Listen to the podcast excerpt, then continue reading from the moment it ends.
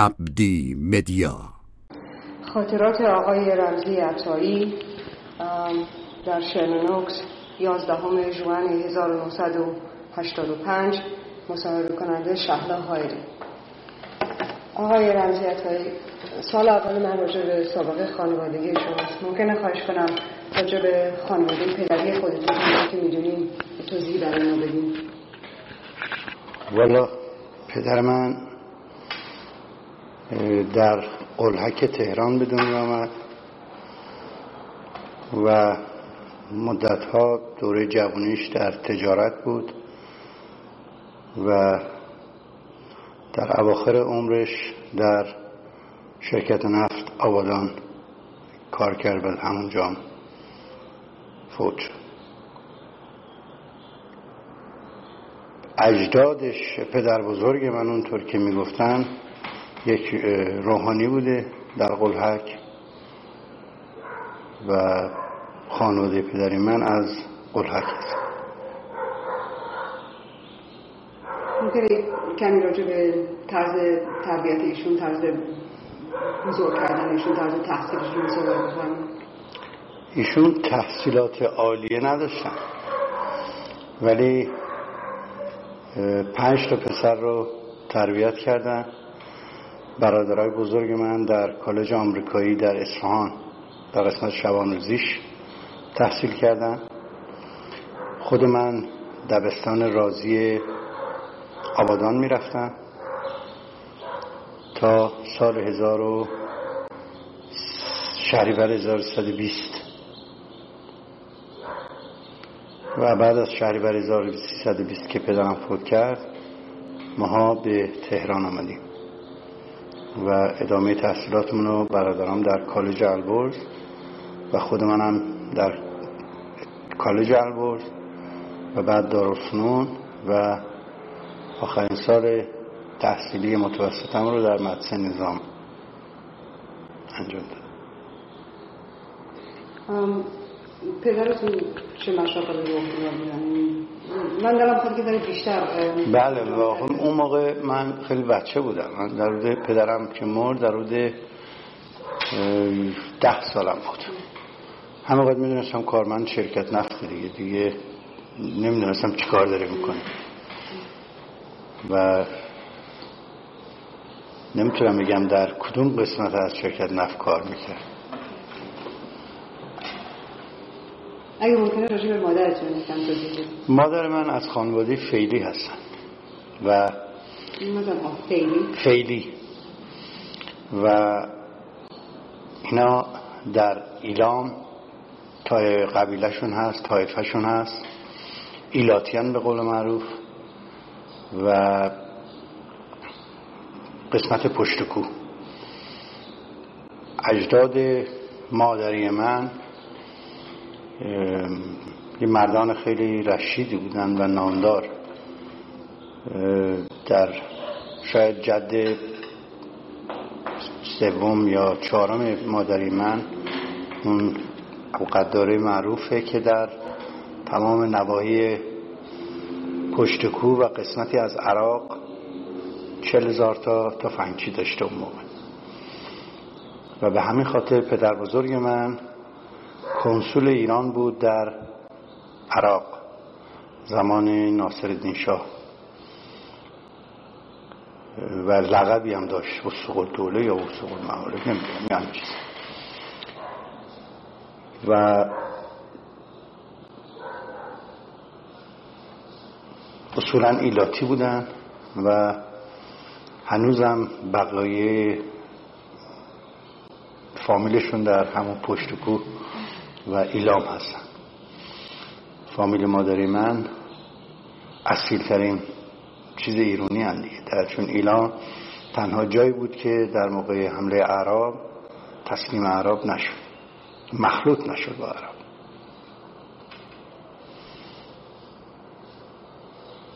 و خیلی ما دلمون خواست برگردیم به اون قبیله ولی خب هیچ وقت میسر نشد. چون سر تمام اختیارات فامیل دست دایه بزرگ ما بود حاج فتندوله فعلی و او هم به دلایلی نمی‌خواست که زیاد با اون فامیلاش اونور کوه تماس داشته باشه بله چرا شما دلتون خواست برگردیم برای اینکه اصولا من از زندگی ایلامی یعنی زندگی پاک ایلام خوشم میاد و اصولا می‌خواستم ببینم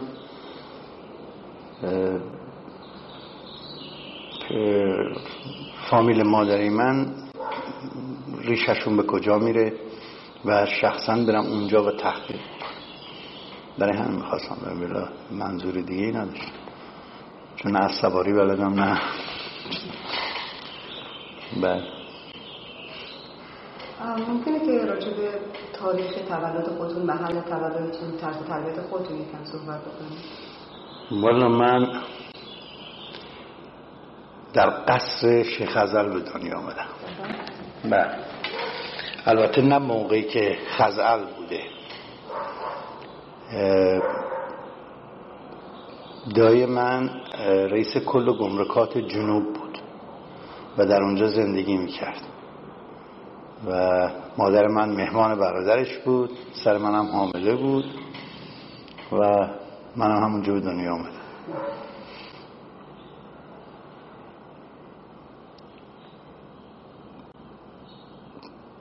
دوران بچگی من در همون آبادان گذشت.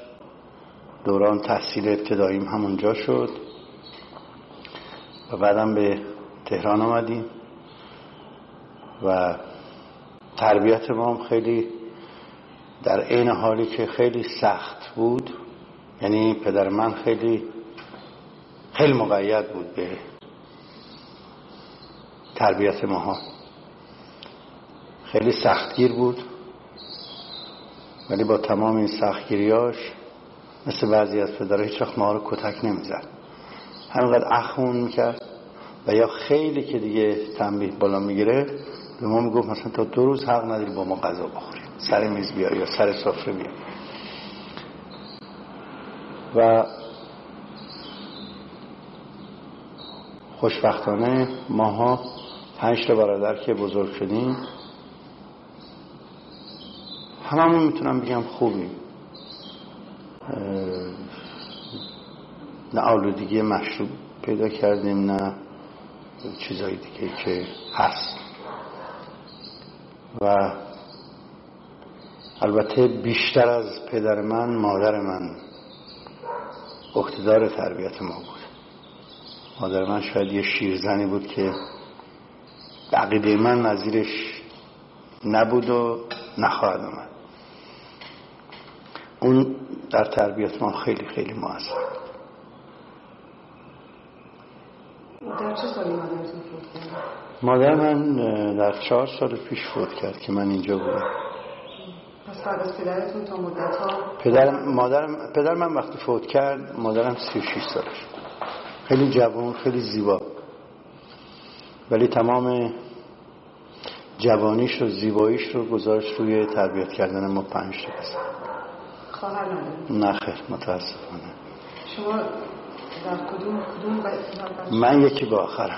یکی با آخرم چهارمی هستم من البته هفت تا پسر بودیم دوتاشون میمیرن. می‌تونستیم یه جوخه درست کنیم. بعد شما تحصیلات ابتدایی در آبادان من تا کلاس چهارم در آبادان بودم. بعد به تهران اومدیم. تحصیلات ابتدایی در ابتدایی و متوسطه رو در تهران انجام تحصیلات ابتدایی مدرسه رازی بود مثل یادم بعدم به البرز رفتم. بعد از البرز رفتم به دارالفنون. بعدم دو سال آخر متوسطه رو رفتم به دبیرستان نظام. ممکنه بگیم چطوری مدرسه عوض کردیم؟ من ورزشکار بودم. من مدارس می اومدم ماها رو می بردن مثل اینجا هم همین کارا رو می‌کنن من تا اینجا پول میدم اونجا پول نمی‌دادم. من یادم وقتی ما رو خواستن ببرن دبیرستان نظام و آمدن با ما interview کردن. اولین سالی بود که مدرسه نظام بعد از سه سال اینکه از همه چی محروم شده بود چون اون موقع من جزو تیم کالج بودم البرز که اینا رفتن تو زمین ما رو کتک زد از همون موقع اینا محروم شده بودن. بعد سالی بود که باید اجازه داشتن دوباره شرکت کنن. اینا به دنبال بهترین ورزشکارا بودن. نیست که آمدن ما رو جمع کردن. من خودم هم علاقه به نظام داشتم و رفتیم به مدرسه نظام. چه ورزشی رو؟ من فوتبال بازی می‌کردم. دو میدانی دو استقامت. ما خود جوانیم همه جور ورزش چرا از آبادان تصمیم گرفتیم به ایران بریم؟ به تهران بریم. خب آبادان دیگه ما چیزی نداشتیم. تمام فامیل مادری من تمام فامیل پدریم تهران بودن. ما قمقشی تو آبادان نداشتیم. فقط تو آبادان مونده بودیم به خاطر پدر و برادرم هم که اصفهان تحصیل می‌کردن دوتاشون این است که اونا رو منتقل کردن به کالج تهران و مادرم هم آمد در تهران. پیش هم فامیلامون باشیم و از اون گرمان بیام بیرون. شما کالج در ایران یا؟ نه ما بعد از اینکه دوران دبیرستان تموم شد نیرو دریایی داوطلب می‌خواست. بعد از جنگ بود و اولین بار بود که نیرو دریایی داشت دوره تشکیل می‌شد. من ملحق شدم به نیرودری بعد از گرفتن دیپلم و برای طی دوره دانشکده دریایی که چهار ساله به انگلستان رفت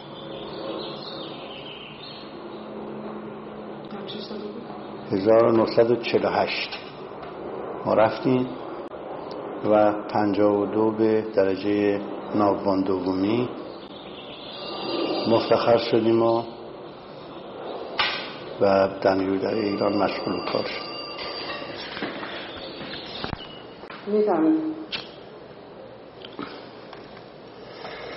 بعد وارد نیمه دریایی شدیم.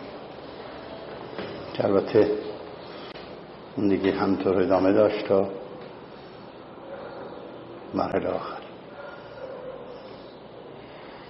قبل از اینکه به مرحله آخر برسیم من می‌خوام از شما یه سوال بکنم.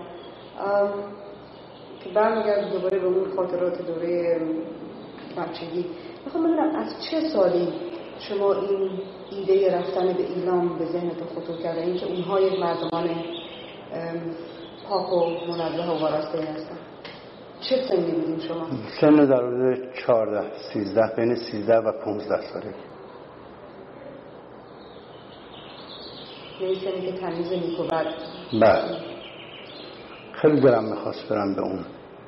هیچ آشنایی با خود افراد ایرانی به غیر از مادرتون داشت؟ نه هیچ. اصلا.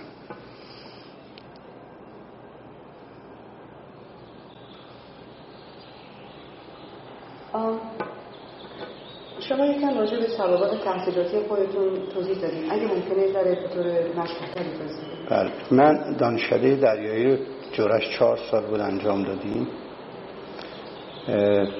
بعد تحصیلات دیگه هم نیرو دریایی برای ما فراهم کرد. دوره مخابرات روتینا دوره اضافیه بر اون که ما خونده بودیم. چون می‌دونید سیستم ها هر چند سال جدید میشه. دوره توبخانه رو در امریکا دیدم دوره مخابرات در امریکا دیدم. دوره موشک در امریکا دیدیم. یک سال پست گراجویت سکول مونتری کالیفرنیا تحصیل کردم و بعدم آخرین مرحله تحصیلی که در نیرو دریایی انجام دادم دیدن دوره دانشگاه جنگ دریایی امریکا بود که 1967 فارغ تحصیل شدم از اینجا. دانشگاه جنگ دانشگاه جنگ دریایی. United States Naval War College.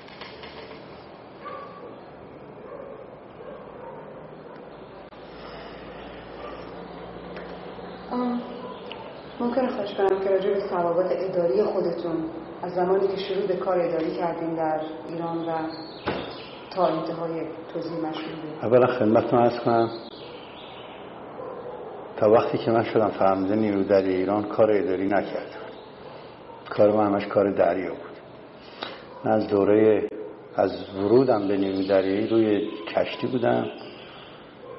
تا بعد به مرحله فرمانده این آفغان رسیدم و بعدم فرمانده نیرو دریایی شدم که آمدم در تهران. و تمام دوران خدمتم در جنوب بود. اولین باری که من در تهران مستقر شدم موقع بود که فرمانده نیرو دریایی خب مثلا می‌خوام اگه گفتم اداری شاید باید می‌گفتم دریایی.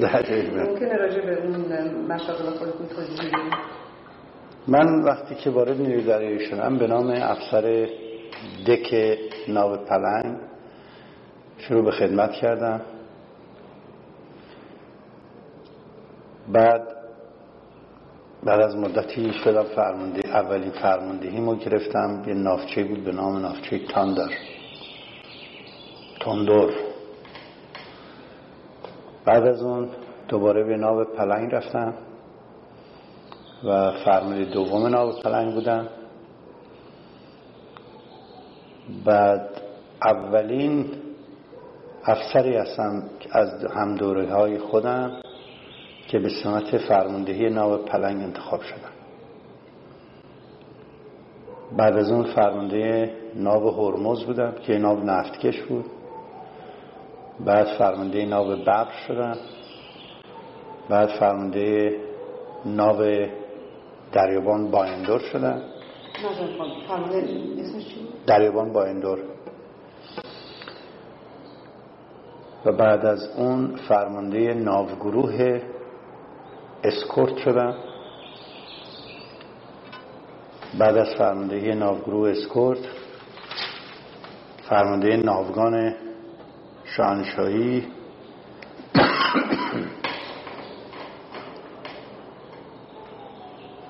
در خلیج فرمانده ناوگان شانشایی شدم و بعد از اونم به سمت نیرو دریایی تمام مراحل ابتدایی رو قشنگ طی کردم تا بالا. ممکنه که این تاریخ ها رو برام بگین؟ یعنی موقعی که افسر اگه در خاطرتون هست افسر دیگه ناپلنگی نه چه زمانی شده پنجا یک.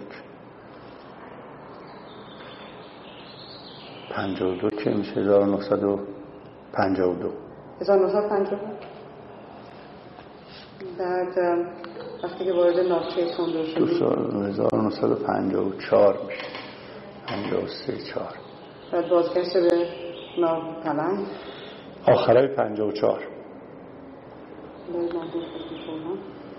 بعد بعد دیگه بودم تا 1956 که فرمانده پلنگ شد.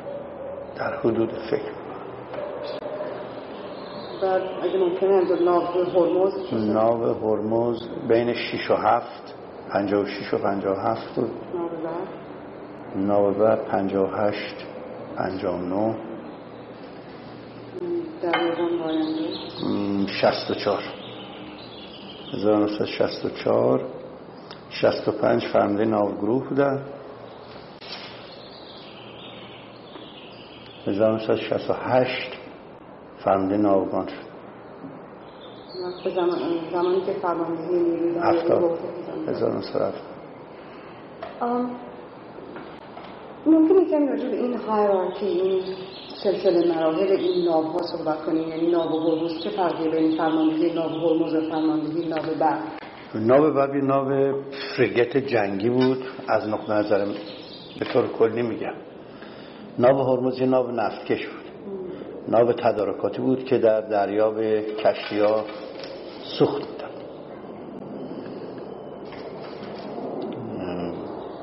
هر یه معمولیت جداگانه داشت ممکن است این سلسله مراحل اینا و اهمیت های مقامیش صحبت خب البته فرمانده یه ناو بر از لحاظ مقامی خیلی بالاتر از ناو هرمز بود.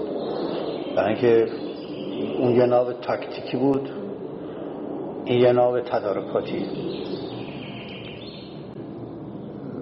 ناو هرمز مسئول بود که به ناوهایی که تو دریا هستن سوخت برسونه که اونا بتونن مدت بیشتری رو در دریا باشن و احتیاج به مراجعت به بندر برای تامین سوخت نداشته باشه اینا اساسا ناوهای ایرانی هستن.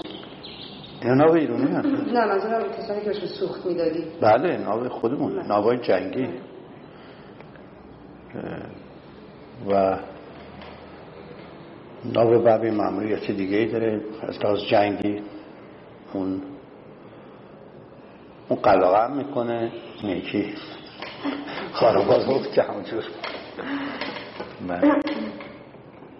مثلا ناو گروه اسکورت. ناو گروه اسکورت عبارت بود از ناو بایندور و ناو کهنمونی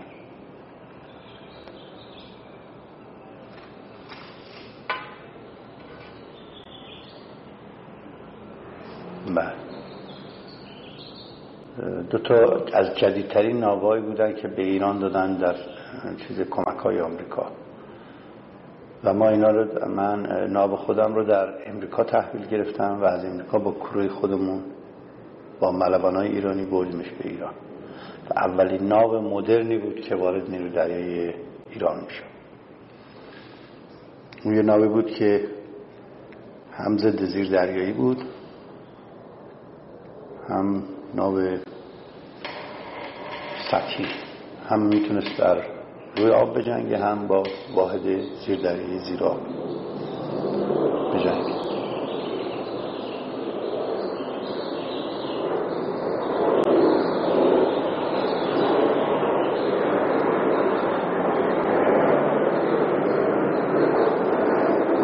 در سال 1964 ما تحویل گرفتیم نو از shipyard در لیوینگستون shipbuilding company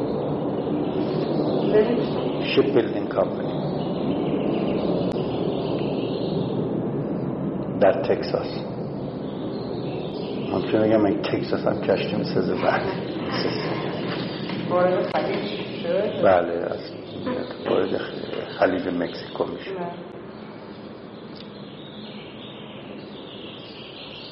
وقتی که فرمانده شاهنشاهی در خلیج اون بله اون موقع ما وضع بهتری داشتیم برای اینکه بعد از این دوتا زمان تیمسار اه، دریابود رسایی یه ناو انگلیسی خریدن و تبدیلش کردن به یعنی modernize ش کردن ناو آرتمیز. و چهار تا frigate انگلیسی خریده بودن. و این ناوچه این ناوهای به حساب ناوشکن های انگلیسی خیلی مجهز بودن موشک ضد هوایی داشتن توپ چهار اینچ داشتن و سلاح خمپاره ضد زیردریایی و موشک های سی کیلر سطح به سطح. با سرعتی در حدود 35 تا 38 گره می‌تونست حرکت بکنه. اون موقع ناوگان ما خیلی مجهز شده بود. و موقعی که من شدم فرمانده ناوگان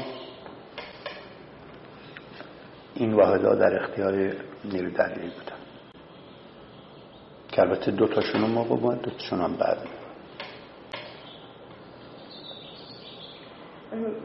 نظر ما که موقع سوالا می‌کنم که نه شما سالی سطح به سطح؟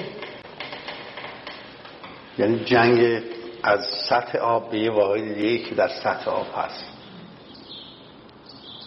سرفس تو سرفس شما یه سرفس تو سرفس دارید سرفس تو ایر دارید سرفس تو سرفس سرفس زیر دریایی ایر سرفس چون هر ستا هستن. شما باید بر هر علیه هر ستای این خطر آمادگی داشته باشید. ممکن راجع به خاطراتتون در زمانی که شما فرماندهی نیروی دریایی صحبت کنید. هم خاطرات شیرین دارم هم خاطرات تلخ. برای من تمام زندگیم نیرو دریایی بود و نیرو دریایی هست و خواهد بود. برای اینکه به قول معروف از اون لحظه ای که اون جوانهای جوانی در ما به وجود میاد در نیرو دریایی به وجود اومد. سن 19 سالگی. و جز نیرو دریایی من زندگی دیگه نداشتم. و خاطرات خیلی خوبی دارم از نیرو دریایی. و خاطر همطور که گفتم خاطرات بد البته خاطرات بعدش رو آدم فراموش می‌کنه به دلیل اینکه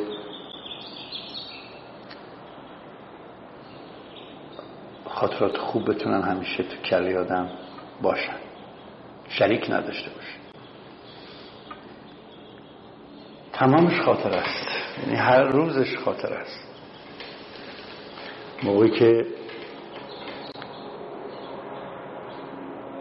دارم با جریان اروندرود شما آشنایی دارین یا نه؟ ایران و عراق من اون عملیات بودن که این مشکل رو گشودن.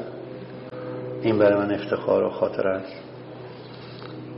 جزایر تون به ابو موسا رو گرفتن. بله، این خاطر است. موقعی که جوانتر بودم فرمانده دوم ناو پلنگ بودم. جزیره فارسی رو گرفتیم ما. جزیره عربی رو گرفتیم. جزیره فارسی کجا؟ جزیره فارسی وسط خلیج فارس.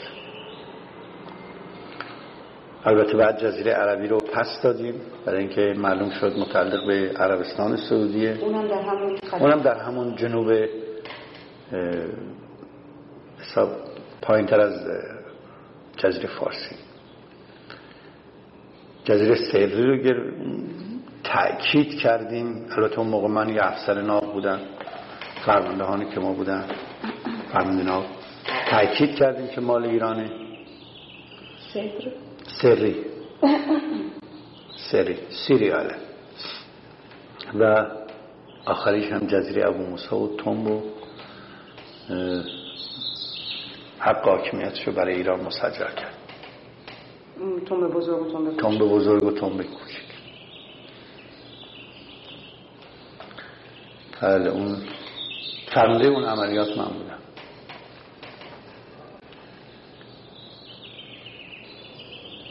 البته در تنب بزرگ. ما کشته دادیم و تعدادی هم کشته شدن. ولی در جزیره فارسی در جزیره ابو موسا خوشبختانه هیچ تلفاتی نداشتیم. جزیره رو گرفتیم و پایگاه درست کردیم فرودگاه درست کردیم. و تأسیسات خیلی مفصلی در ابو موسا و توم به وجود آوردیم. درست شبی که قبلش که ما بریم عوض تشو آوردن اونجا. یه روز قبلش. و بریفشون کردیم و بعد رفتیم و گرفتیم. و اولین بار ما از های هاورکرافت برای پیاده کردن قوا استفاده کردیم. شاید در دنیا اولین بار بود که استفاده شد. هاورکرافت برای این منظور. چه سالی بود؟ هفتاد. بین هفتاد و شستانه بود. درست نمی‌دونم. من فرمده ناوگان بودم اون موقع. البته فرمده نیرو دریایی هم در محل بود. تیمسار دریا ناظر بودن. بر عملیات.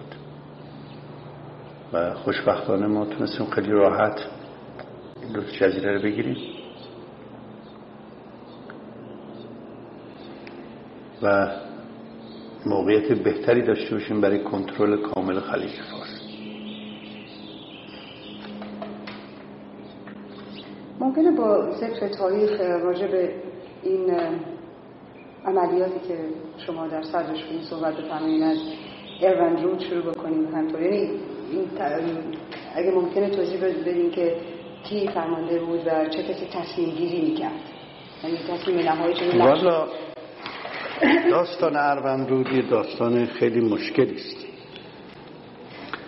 از لحاظ تصمیم گیری. از نقطه نظر نیرو دریایی عملیات در یه رودخونه موفقیت آمیز نیست.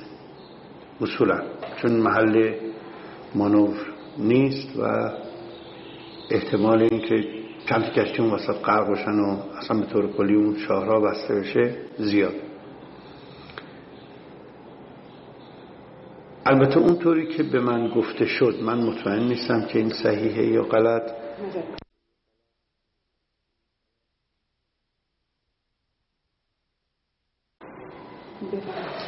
اون موقع من رئیس ستاد ناوگان شاهنشاهی بودم و فرمانده هم تیمسار منشی زاده بودم.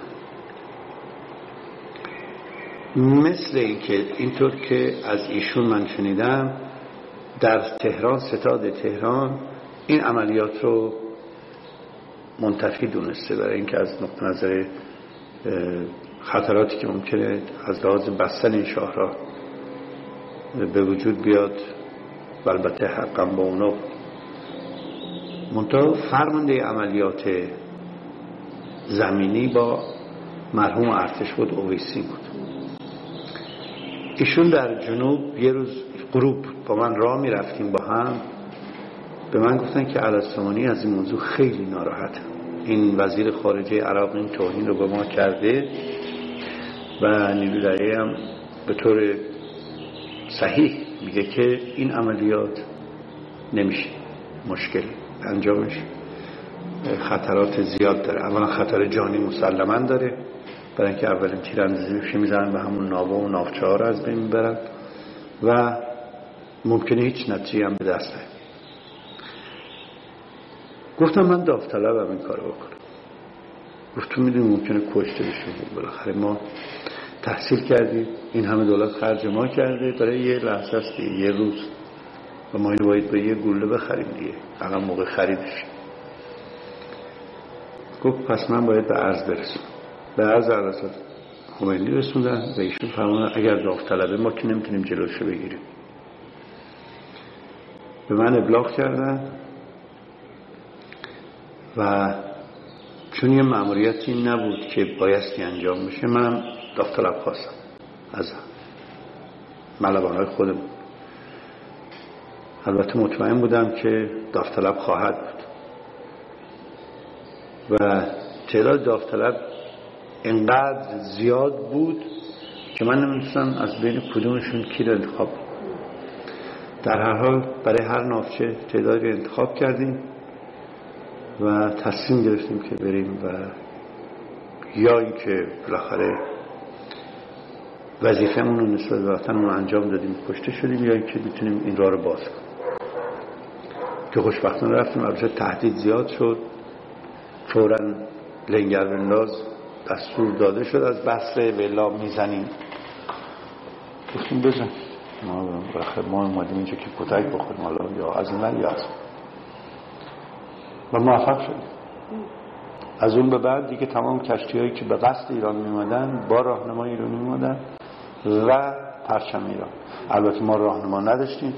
تا مدت های زیادی خود من با دو تا افسر کشتی رو میبردیم میآوردیم و بعد راهنمایان اداره بنادر رو با خودمون بردیم. یواش یواش اینا رو تربیت کردیم و تحویل اداره بنادر دادیم دیگه خودشون انجام دادیم در همین مورد واقعی رود آیا امکان این بود که از طریق نگوشیشن و مصالحه این منظور ما انجام بشه ممکنه امکانش بود ولی با اون حرفی که وزیر خارجه عراق زده بود که هر پرچم ایرانی که از دکل بره بالا کشیم پایین من فکر کنم امکانش بسته شده و عراق حاضر نبود راجع به این موضوع صحبت و حضرت هم توی یک حساب یک گوشه عجیبی گیر کرده بودن راجع به این موضوع. ولی حلش کرد نتیجه همین کارا شد که اون قرارداد 1975 بسته شد. گفتیم 1970 بود؟ در هفت 69 اروندرود 67 بود آخر 67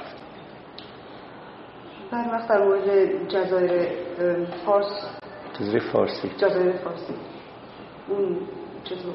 جزیره فارسی مال ما بوده مثل اینکه قبل از جنگ قبل از جنگ دوم. ولی چون در زمان جنگ دوم نیروی دریای ایران به کلی از هم پاشیده شد و هیچ نوع فعالیتی نداشت دیگه مطمئن نبودن که این جزیره هنوز خالیه یا اینکه اشغاله. وسیله فرض کنید که از کشورهای عربی. ما رفتیم رو زود. و پیاده شدیم اینجا. دیدیم نه اشغال نیست و آنان یه پایگاه درست کرد یه پاس حساب سربازخونه این ترتیب دادیم و سربازه ایرانی گذاشتیم پرچم ایران هم بردیم ساکن ایرانی بودن؟ هیچ. ساکن اصلا نداره. نه ساکن نداره. چون یه جزیره نه آب داره نه هیچ. فقط مثل نفت داره یا موقعیت جغرافی. جزیره عربی توش یه تعدادی سربازای عربستان سعودی بودن. که ما اینا رو خلصلا کردیم البته فرمونده اون عملیات با تیمسار دریابان دریا سالار. افخمی بود. و اون موقع من فرمانده ناب پلنگ بودم. جزیره عربی سرباز توش بود. سربازاش خلصلا کردیم. البته افسری که نیروی تفنگدار ما را پیاده کرد ناخدا آهنین بود که اون رفت و با شیوه خودش اونا رو خل سلا کرد و فرستادیمشون رفتن سوار قایقشون کردیم گوییم بریم مملکت. که البته بعد اونجا ما موندیم 15 روز. محافظت می‌کردیم جزیره رو و بعد امری صادر شد از طرف عرستانی که پس بدیم جزیره که ما افرادمون رو برداشتیم دوباره تخلیه کردیم و عربا رفتن. تبدیل این در سال 1956 بود؟ در روز پنجاه. دقیق نمی‌دونم. یعنی همین زمانی که بله ممکن راجع به این جزایر ابو موسا و تومه بزرگ و کوچیک یه مقداری فرمودی ممکنه بیشتر توضیح بدید توضیح از چه نقطه نظر؟ این توضیح از این نقطه نظر که چجوری تصمیم گیری شد؟ چرا این به این نتیجه رسیدیم که اونجا برای ما ببینید این دو جزیره از نقطه نظر کنترل عبور و مرور کشتی ها در خلیج فارس خیلی مهمه. تصمیم گیری تسخیر این جزایر پشت پرده در وزارت خارجه یا زیر نظر ارسلانی چه مراحلی طی شد که به این نتیجه رسیدن من هیچ اطلاعی ندارم. ولی همقدر اطلاع دارم که تصمیم گرفته شد که این جزایر بگیرن. حالا البته مسلما یک مذاکراتی با انگلستان و سایر دول شده بوده راجع به این موضوع. درست همزمان بود با رفتن نیروهای انگلستان از شرق سوئز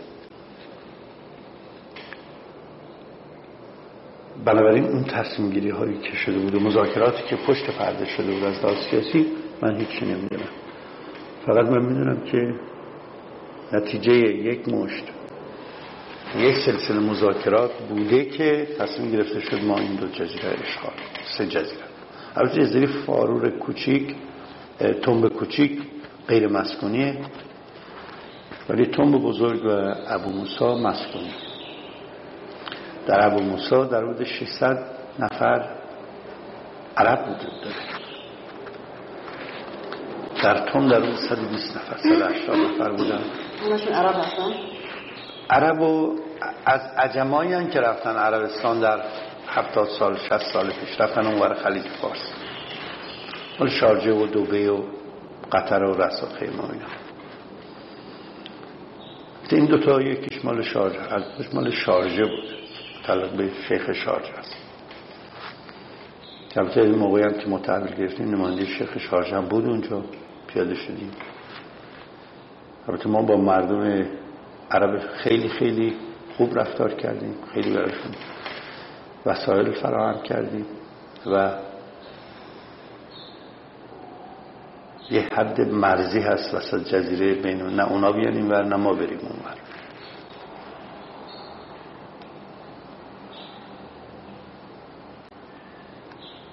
هیچ از مذاکرات سیاسیش من هیچ در جریانش نبودم. ولی مسلما بدون موافقت یک کشوری مثل انگلستان نمی‌تونستیم ما بپریم اون داد جزیره بگیریم. یعنی از نظر استراتژیک برای ما اهمیت خیلی زیاد. هم از لحاظ استراتژی هم از لحاظ تعیین خط میانه در خلیج فارس. که می‌دونین ما در خلیج فارس برای تعیین فلات قاره عمق آب اونقدر نیست که بگیم تا این عمق. عمق آب کمتر از اون عمق مورد نظر حد فلات قاره است. این است که به خط میانه اکتفا می‌کنه یعنی موافقت شده بود. و داشتن جزیره سری برای ما از لحاظ خط میانه یک برتری بود. منطقه بیشتری رو در فلات قاره ایران قرار میدن از نقطه نفتی خیلی مهم بود و از نقطه از نظامی هم همینطور. هریزم تحت اختیار ماست؟ ایشالا که با امیدوارم که باشه نمی‌دونم. و باید نه فکر می‌کنم هست بعد این نفت معلومه که نفت اونجا هست. بله نزدیک شاید در حدود یه مایلیش دو تا چاه نفت وجود داشت. موقعی که ما نیرو پیاده کردیم. شما با عکس العمل کشورهای خلیج نشین چجور عکس العمل چون ایران انقدر قدرتمند بود اون موقع و عرضت انقدر با نفوذ بود چی جرات نمی‌کرد عکس العمل نشون بده. به خود عراق قارت و قرد کرد که اونم بند جرات نمی‌کردن. شاید تو دلشون من خدا کنه به همین تمام بشه. جلوتر نیاد. یعنی امکانش بود؟ نه. امکان یه دی میگن ممکنه عوضا می‌خواست. اون برم میگه نه. هیچ. عرصوانی اینقدر باهوش بودن که تا اونجایی که می‌دونستن می‌تونن برن می‌رفتن. امیدش بود یا امکان؟ هر کسی ممکنه امید داشته باشه ولی امکانش وجود نداشت. یعنی برای ایران امکان اینی که بپره اونور خلیج فارس بگیره. ما در مورد بحرین نتونستیم بریم بگیریم. این که با مراجعه به آراء عمومی موافقت کرد یه پیشنهاد بود که علازت دادن. البته خیلی هم زیرکانه بود و خیلی هم باهوش بود این کار. و خوش بعدم اونا رفراندومش رو انجام دادن. گفتن نه ما می‌خوایم مستقل باشه. از گفتن نظر رای مردم برای من محترم. ممکن راجع بیشتر توضیح چطوری علا حضرت به این نتیجه رسیم والا جزی نتیجه نبود. ببینی دوران دوران مغولی گذشته بود.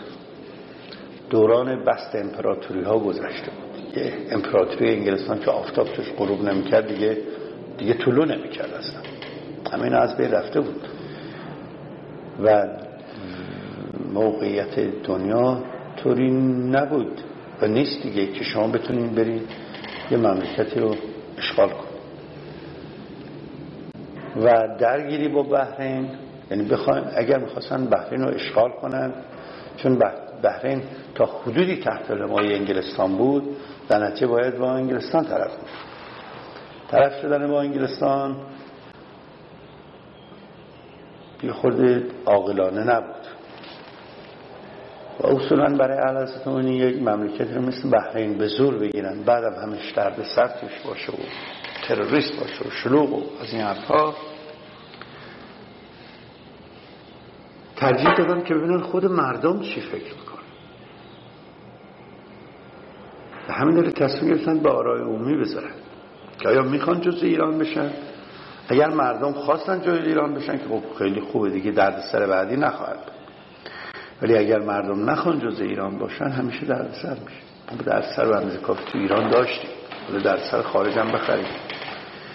این بود که منجر به این شد که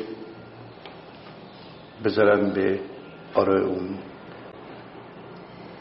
در این نیروهای زمینی و دریای هوایی آیا افرادی بودن یا های بودن که مخالف این تصمیم بودن؟ نه. فکر من فکرم تنها کسی که مخالف این گروه بود گروه پانیراریز بود که بحرین کرده بود استان چهاردهم. ولی من قدرت قدرت داشتن یا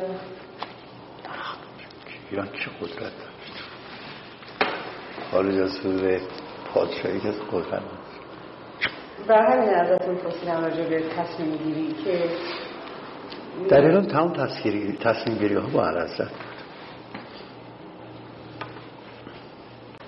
ولی افراد صاحب نظری مثل شما که می‌دونید از نظر جنگی وارد هستن از نظر اوضاع جغرافیایی آگاه هستن یا مثل همون جریان ایون رود که گفتیم.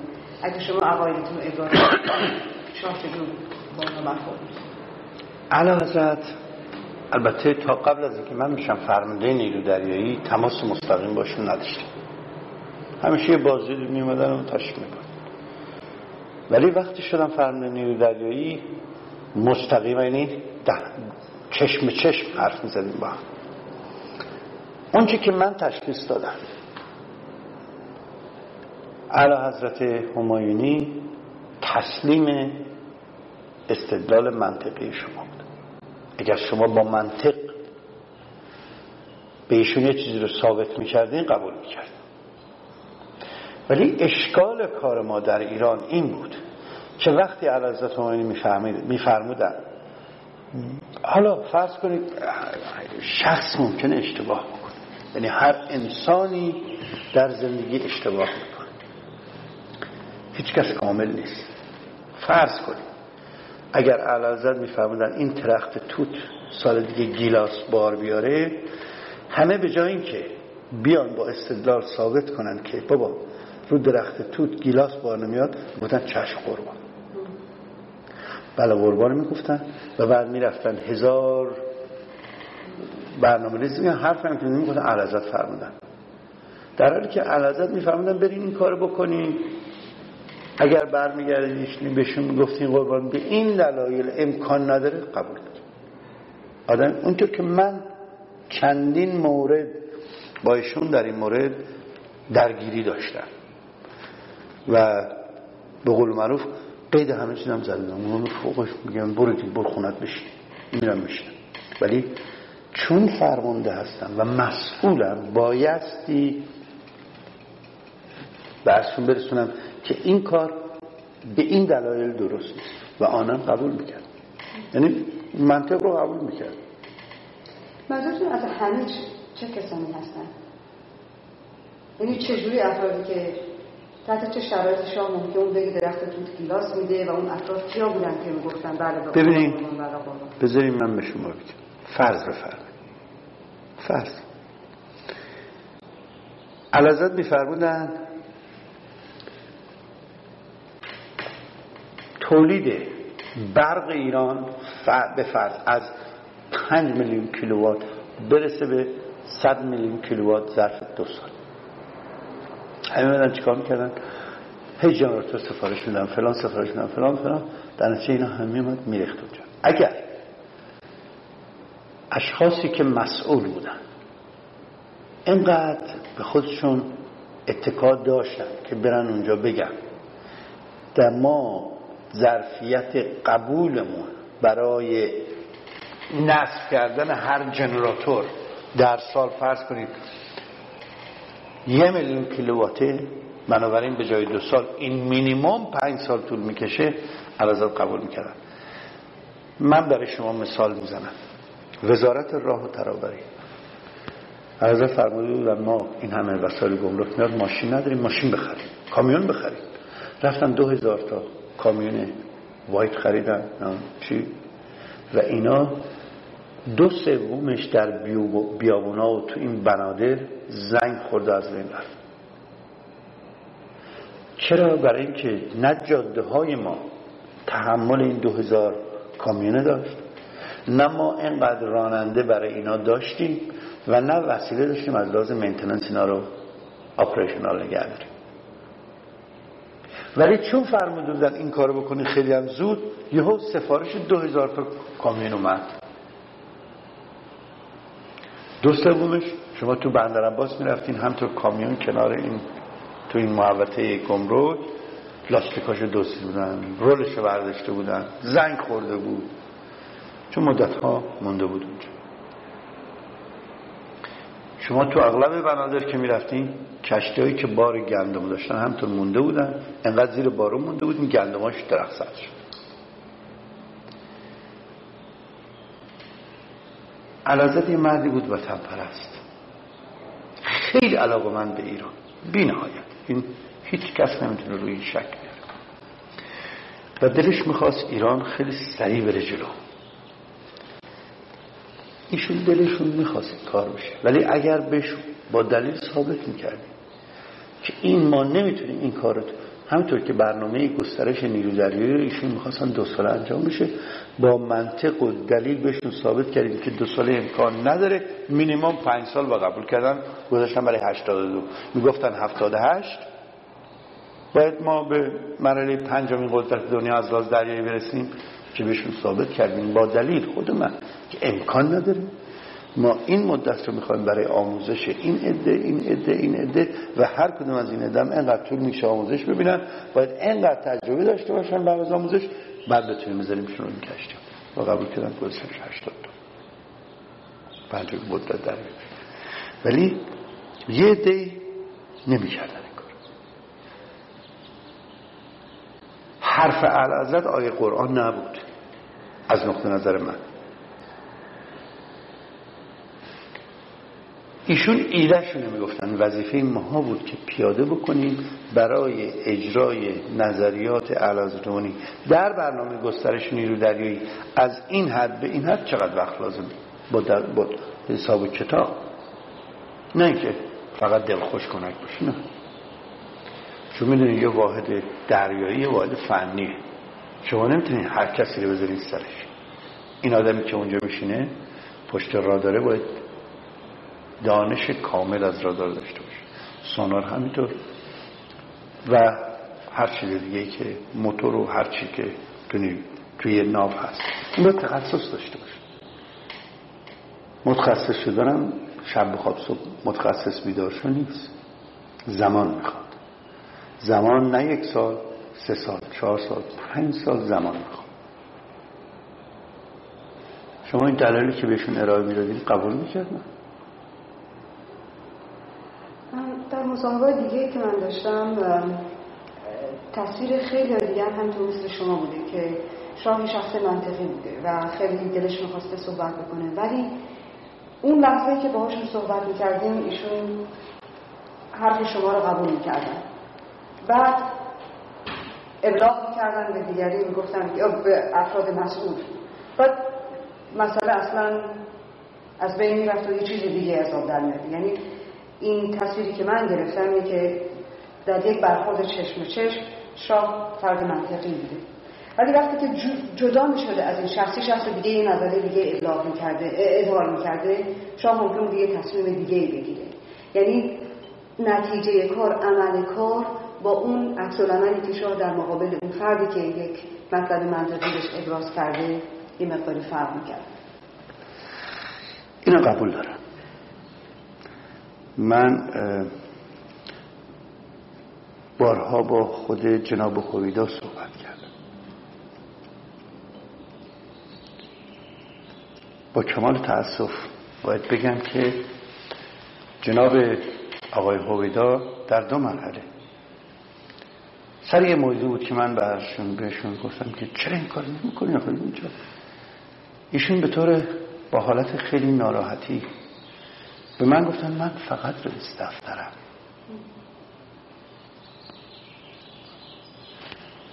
ببینید وزیر مستقیم می‌رفت پلو الازرم من کارها و مستقیم می بردم به نام فرمانده نیروی مستقیم حضور الازرم مدیر کل کاراش مستقیم می برد حضور الازرم در نتیجه نخست وزیر پس بود رئیس ستاد بزرگ بایپس بود. سلسله مراتب در ایران رعایت نمی‌شد. اگر وزیر می‌دونست به نخست وزیر مسئوله. و نخست وزیر که او رو وزیر می‌کنه یا از وزارت خلق می‌کنه کارها به عقیده من خیلی بهتر جلو می‌رفت.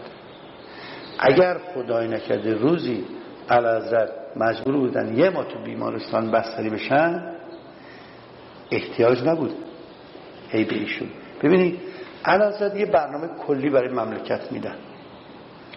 یه مقدار سیویل یه مقدار نظامیه. سیویلا مجبورن با معمورن در مقابل این برنامه کلی برای پیشرفت راه بهتر کردن راه ها برای بهتر کردن بنادر برای بهتر کردن ادارات برای بهتر کردن کشاورزی برق و و و و ارتش برای آمادگی بیشتر پیدا کردن تقویت بیشتر شدن. وظیفه ما بود که با گرفتن اون الهام برنامه ریزی بکنیم و دیگه کسی به ما نباید کار داشته باشه. یک مسئولیتی واگذار شده من مسئول اجرای اینم. من برای شما مثال می‌زنم ما بایستی به طور سریع می‌رفتیم جلو. در نتیجه من بایستی 1500 نفر میفرستادم به امریکا. این 1500 نفر رو باید از توی ناوگان جمع می‌کردم اونایی که تجربه داشتن بیان برن و این دوره های عالی رو برای ناوهای بهتر ببین بایستی یه در از آموزشگاه شمال میبردم به جنوب. این برنامه من تعیین شده بود ابلاغ شد حالا من این اداره که از شمال باید ببرم به جنوب و این اداره از جنوب بفرستم به امریکا باید دوباره صورت جلسه تعیین کنم شرف ارزی تعیین کنم فلان ببرم به عرض برسون یک بار من به طور اشتباهی کار نکردم برگردم مجبورم کردم اون عده که رفته جنوب برگرده و بعد دوباره بره. ببینید ماها مجری هستیم. ماها طراحیم. طرحریزی می‌کنیم و اجرا می‌کنیم. در مقابل هدفی که به ما داده شده. به ما هدف دادن نیروی دریایی ظرف این مدت برسه به این قدرت. تموم شد. دیگه برسه یا نرسه چه جور برسه به اون قدرت؟ وظیفه ماست در نیروی دریایی که بشینیم ترریزی بکنیم برنامه ریزی بکنیم و اجرا بکنیم. اگر قرار بشه برای هر برنامه ریزی و هر ترریزی و هر مرحله اجرایی دوباره برگردیم به عرضت این ممکنه اون موقعی که من اینو دوباره به عرض میرسنم علا فکرش جای دیگه باشه ناراحتی داشته باشه و جواب مثبت به من که نده هیچی اصلا اونو نفی بکنه. باز من باید برم دو هفته دیگه برگردم و بگم این همونیست که خودتون انفهم به این طریق به این ترتیب. و چرا این وضع به وجود اومد؟ این ما خودمون به وجود آوردیم. برای خودشیرینی کردن بیشتر به علازت نزدیک شدن. هر چیز جزئی رو به ایشون گفتیم از ایشون کسب تکلیف کرد.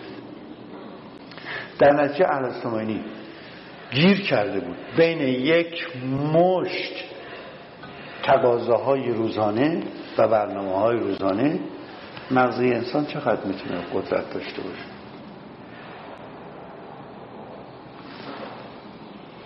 این اون ادهی که همونطور که فرمودین همین حرفا زدن که قدرت تصمیم گیری در یک نقطه متمرکز در حالی که من فکر می‌کنم در مملکت نخستازی بیشتر مسئول تا شاه. شاه یه مقام چی میگن؟ حالیه یه مقام مقدسیه. دسترسی بهش مشکله. اگر قرار باشه که شاه مسئول اجرای همه چیز باشه شاه رو که شما نمی‌تونید تحویل دادگاه بدین شاه یه محل یه مقام مقدسی ما عوامل زیردست هستیم که به دادگاه میبرنمون تنبیهمون می‌کنن و مسئولین جوابگو هستیم. در مقابل برنامه های کلی که علازت داده به ما انجام بدیم یعنی برای مملکت تعیین کرده. چه از سیاسی اقتصادی نظامی همش.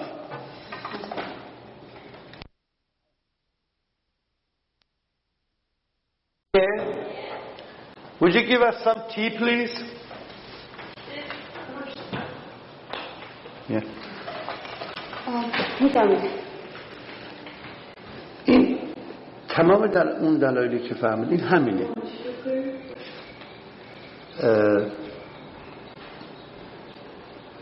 تصمیم گیری در یه نقطه متمرکز ببینید من می‌خوام این برام خیلی جالبه که این همطور که شما گفتید مثل که مسئولیت رو زعمای قوم از این دست بهشون می‌دادن ولی از این دست دیگه ازشون می‌گرفتن.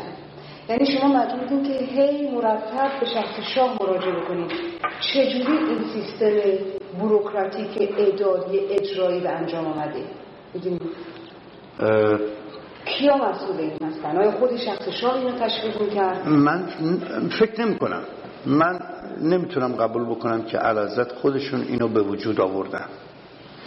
ببینی همه چیز بعد از 28 مرداد به این صورت در اومد. تا قبل از 28 مرداد نخست وزیر مسئول بود تو مملکت. و علازت هم خودشون این کار رو تایید می‌کردن. بعد از 28 مرداد اونایی که از اون موقع دور بر علازت رو گرفتن به تدریج بهشون گفتن قربان یادتون هست ما قبلا اونطور بود نتیجهش اون شد. نخستازی باید همه چیز نظر شما باشه. وزرا باید بیان همه چیز به خود شما بگن.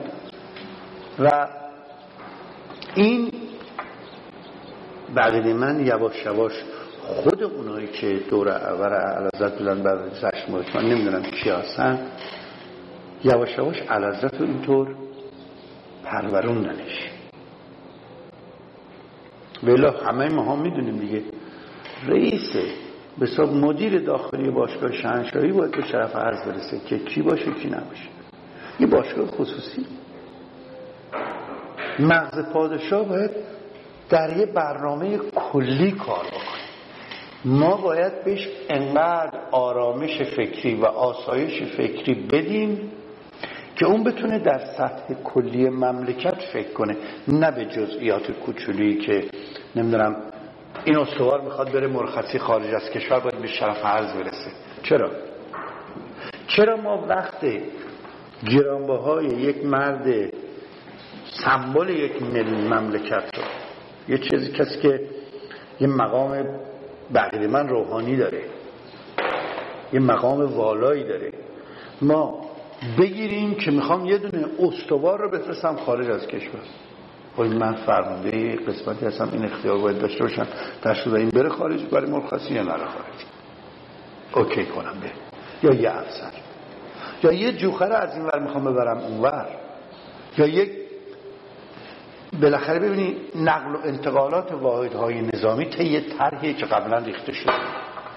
طبق اون طرح باید فرض کنید لشکر دو زرهی از اهواز بره دسفور یا بره به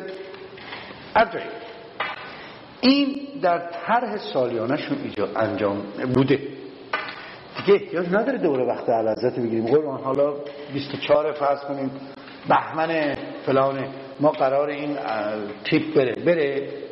ممکن اون روز علازت بگه نه خیلی نمی‌خوام بره شاید یادشون نباشه اصلا شما راجع چی داری صحبت می‌کنی ولی ایشون به طور کلی به شما این دستور رو داده که شما در سال دو بار مانور کنید جابجا کنید واحدا رو فلان این حرفا. دیگه این احتیاجی نیست شما دوباره این وقت عرضته بگیرید. ولی طوری چیز شد برنامه ریزی شده بود طوری اهل رو حالا یا ذهنشون رو مخشوش کردن که واحد نظامی بدون نظر شما جابجا نشه که ممکنه یه وقت کودتایی چیزی بکنن که بقیده من هیچ کس در ایران کودتا نمی‌کرد بر علیه علازت برای که علازت همین نظامی ها خیلی خوب رفتار می‌کرد. دلیل نداشت که کس بخواد کودتا بکنه بر علیهش. ما همه اون دوستش داشتیم. من هنوز هم دوستش دارم. من شاید تنها ایرانی بودم که رفتم مکزیک پلوشون. بعد از اینکه اون همه برای سر من آوردن حالا کار نداریم بکاش ولی من شخصا این وجود رو گرامی می‌دونم برای من عزیز بود یه مردی بود بسیار رو بسیار علاقمند به مملکتش بسیار میهم پرست ولی آدمایی که دور ورش بودن اینطوری چرخوندنش. و وقتش رو بی خود گرفتن. در نتیجه اگر راه سا... که وزیر راه جاده رو نمی ساخت می گفت اجازه نفرمودند همه گناه ها رو مینداختیم گردن علازه پیش خودمون ها. چرا نمی‌کردیم که جلوش کنیم خودمون گناه رو مینداختیم. بابا من چه نمی‌ذارم. اجازه نمیفرمه. در حالی که اگر وزیر راه در مقابل نخست و مجلس مسئول بود دیگه نمی‌تونست ولی نبود اینطور. وزرا مستقیم به حضورشون شرفیاب می شدن و نخست وزیر باید پس می شد در نتیجه نخست وزیر قدرت نداشت. وقتی نخست شما چه نمی‌خورید وقتی که نخست وزیر قدرت نداشته باشه نمی‌تونه نخست وزیر خود باشه.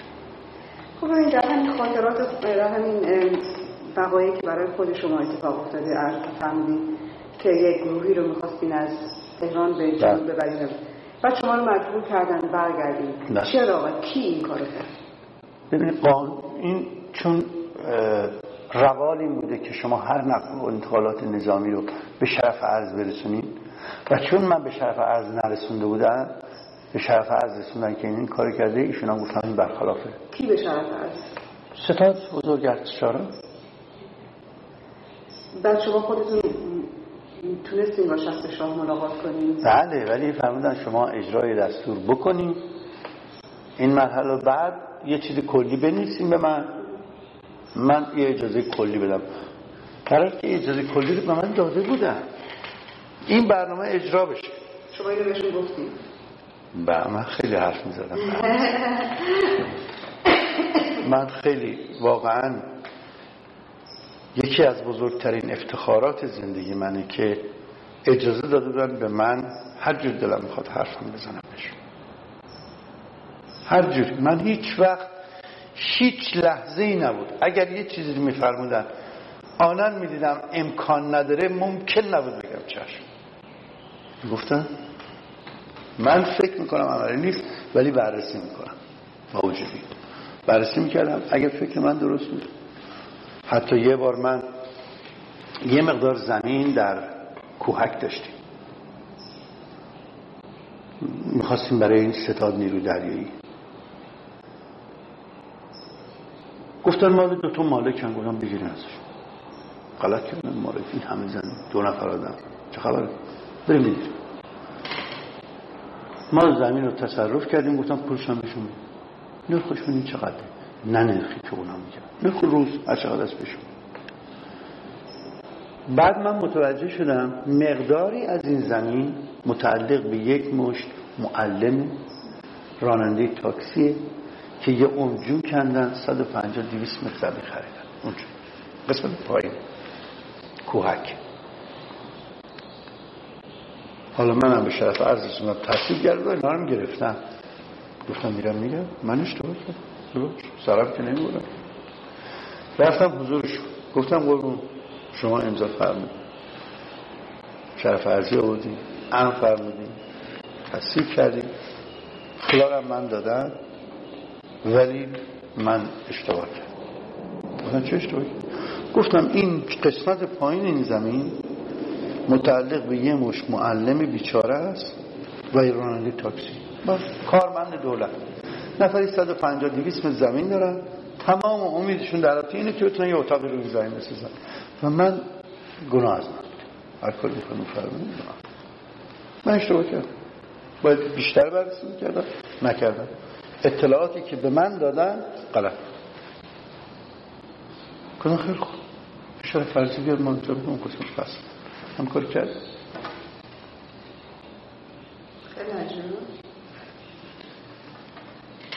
گفتم علازت هیچ وقت اگر شما با من دق حرف می‌زدین نمی‌گفتن نه. هیچ وقت. هیچ امکان نداشت. ولی اینطور به نظر میاد که علازت خودشون تشویق می‌کردن که مردم قبول مسئولیت دقیق مستقیم نداشته باشن. یعنی اینطور که می‌خواستن که وزرا به حضورشون برن به جایی که به نخست وزیر جوابگو باشن. ببینید البته این گناهش با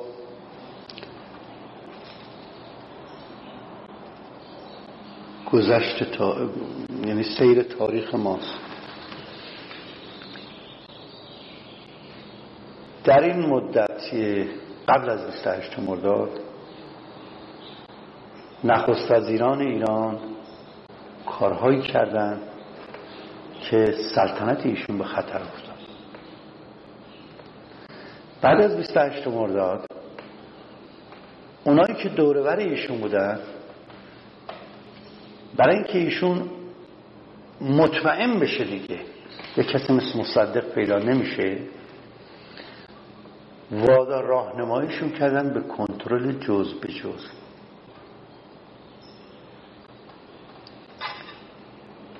و همین شک بردن به هر قدرتی به هر فردی برای اینکه عرضت مطمئن باشه که کاسه زیر نام کاسه نخواهد بود و هیچ فرد در ایران قدرتمند نخواهد شد اونطور که بتونه. خدای نکرده خدای نکرده. روزی صدمه به ایشون بزنه ایشون رو در اون جهت سوق دادم ولا میگم در حالی که همه رو وادار می‌کردن که رؤسای خودشون رو باید پس کنن به خودشون بیان ولی اگر شما یه چیز منطقی رو بگفتی دستش میبود یعنی وقت شما رو وادار نمی‌کرد یک کار غیر منطقی انجام بده. من برای شما یه مثال می‌زنم. درست یک ماه بود من شده بودم فرمانده نیرو دریایی ایران. ما دو تا نافچه جدید همون نافچه های واسپری که گفتم خریده بودیم. و مانور چارده عوانم بود. فرمانده نیرو دریایی هوشم مهمان بود. این نافچه های جدیدی که اومدن موشک های سی روشون بود موشک پرتاب کردن به هدف فقط رفت بعد از اینکه کار تمام شد از عصبانی شدن حالا بعد کردن من خب تو که تازه اومدی و هیچی. در تهران که رفتم خدمتشون به من فرمودن درجه این دو تا فرمانده های ناو بگیری من گفتم به چه دلیل قربان؟ گفتم مثلا موشک. موشک نتونستن پرتاب کن بعد شد رسونم قربان. فرمانده ناو اگر موشک از روی کشتی پرتاب نمی‌شد نقص کار توی دستگاه کشتی بود. ولی اگه موشک پرتاب شد به هدف نخورد اون سیستم هدایت شونده این موشکه که ماها به هیچ وجه اصلا اجازه نداریم اون قسمت از موشک رو باز کنیم. همطور که از کارخونه میاد ما فقط لانچش می‌کنیم. گفتن نه. بایستی بگیریم بالاخره. من اومدم جلو فرمده کل قوا تحریکش کردم من می‌دونم که تحریک شد گفتم علازت اشکال نداره. ولی من به نام فرمانده نیروی خیلی دلم می‌خواد که اگر افسری درجهش گرفته میشه خودش قبول بکنه که بایستی درجهش گرفته میشه. نگه که درجه منو بی خود گرفتم به من چه؟ مگه من مشک سازم؟ یه نگاهی به من فرمودن گفتن که تو اینطور فکر می‌کنی؟ گفتم مگه من اون فرموده بودم اینطور فکر می‌کردم؟ گفتم پس من خودت توبیخ می‌کنم. بالاخره یکی باید تنبیه بشه. ببینی بهشون گفتن یک کسی باید تنبیه گفتم من تنبیه کنم من که شما بیشتر نیستم باش. و من یه توبیخ نامه دارم روی همون. من توبیخ کردم. هیچ اشکالی نداشت. I did I could understand it. ولی قبول کرد که نباید اون افسری که بی خودی درجش می‌گیره گو خیلی خوب معلولش کن. ولی خودت تنبیه کن. اشکال نداره. من تنبیه کن توبیخ ولی اگه کس بود آنها می‌رفت درجه اونا رو می‌گرفت. ولی قبول گفتم خب فکر کنیم بگه خب آره حقش بود درجه منو بگیر. گفتم اگه من بودم اینطور فکر نمی کردم گفتم شما بی خود درجه من اگه فرق بدم شما رو به چه عنوان توبیخ کرد؟ عدم اجرای خوب هم یه ببینیم. من حدس می‌زنم. توی این مدت ده روز به علازت خیلی چیزا گفته بودم که افتضاح شد جلو فرمده در عرشه آبرومون رفت و من خودم چندین بار البته نه در حضور علازت ولی زعمای قوم ایستاده بودن که راجع به یک شخصی صحبت می‌شد. اونی که گوش می‌داد برای در باطن با اون شخصی که راجبش صحبت میشه خوب نبود. ولی نمی‌خواست علنی بکنه. می‌گفت بله بسیار مرد خوبیه اتفاقا برای این کارم مناسبه. یه خورده گاهی وقتایی مشاعرش از دست میده عصبانی میشه. همین کافه. نه آقا این به درد مستقیم نمی‌کردن. همیشه به یه طریقی افکار شما رو مثلا من حدس می‌زنم در در روز به علازت گفته این آبروش یه کسی بدیم شما تصمیم جدی بگیرید. و وقتی در مقابل استدلال من قبول کرد که اون فرمانده بیگناهه ولی خب ضمن این که علازت خیلی خیلی قدرتمند بودن در ایران در این حال هوای دوروریاشون هم داشتن. خب برای اینکه بگم رقم هم تم کردیم فرق ولی خودش می‌دونست که من درک می‌کنم. حتی آخرش با خنده به من گفت پس من خودت تمرین کنم مشکل بارها برای من کیس پیش آمد که من اسم نمیارم پای این اون تو کار بود و خود علازت من فرمودن بدونشون بدونشون ولی کار خودتو بکن. خب منم دون نمیشون کار خودم هم کردم ولی صدمش هم برخوردم برای که اونا همیشه اکسس به علازت داشتم ولی من همیشه نداشتم. صدمش هم خوردم. ولی خودش از شخص خودشون من هیچ وقت هیچ وقت غیر منطقی چیزی نمیدم هیچ وقت. شما گفتیم که یک تغییر اساسی در رفتار و افکار شاه پیدا شد بعد از 28 مرداد. بله. اینطور که من از این تاریخ میدم شما در قبل از 28 مرداد افسر بیت ناپلنگ پلنگ بودم بله. ممکن خواهد من موقع مرخصی بودم تهران بودم. دور همون موقع پنج ده روز. کلی هم رفتیم تو خیابونا. فریاد کشیدیم و فریاد کدوم طرفی؟ شاه من مصدقی نبودم اصلا مصدق رو نمیشناختم. ما خانم انقدر افکار شاه پرستی و هنوزم داریم. من هنوزم واقعا عاشق شاه, شاه هستم. واقعا. برای اینکه من خیلی آدم تو زندگی دیدم. خیلی اشخاص در ایران باشون صحبت کردم. ولی توی چشم علازت من وطن پرستی که دیدم توی هیچ چشم واقعا نیدم هیچ وقت. وقتی که ایشون خودش بود اینقدر این مرد نر و با شرم حرف می‌زد که حد نداره. وقتی خودش بود. و خیلی کیسا برای ما پیش افتاد که این خودش بود. رو کشتی میمد اغلب. خیلی خیلی خودمونی. خیلی زیاد. ما علازت با تو دریا بودیم پایین جلو دک کشتی قدم می‌زدن. من رفتم بلوشون رو گفتن که اتهی ساعت چنده؟ گفتن که پنج دقیقه به هشته بود یه رادیو دیم گفتم می‌خواین چیکار می‌خوام اخبار گوش بدم. شما از خود تو اخبار سازی چه اخبار؟ گفت نه تو اخبار یه چیزایی هست که ما نمی‌دونیم. اصلا ما یه روز دیگه آمد گفتش که مانور یه مانور بزرگ داشتیم. آخرین مانوری که من بودم اصلا تو دریایی تو رو هم, هم درجه بهم دادن ولی عهد روی کشتی دیگه بود. چه سالی؟ 1973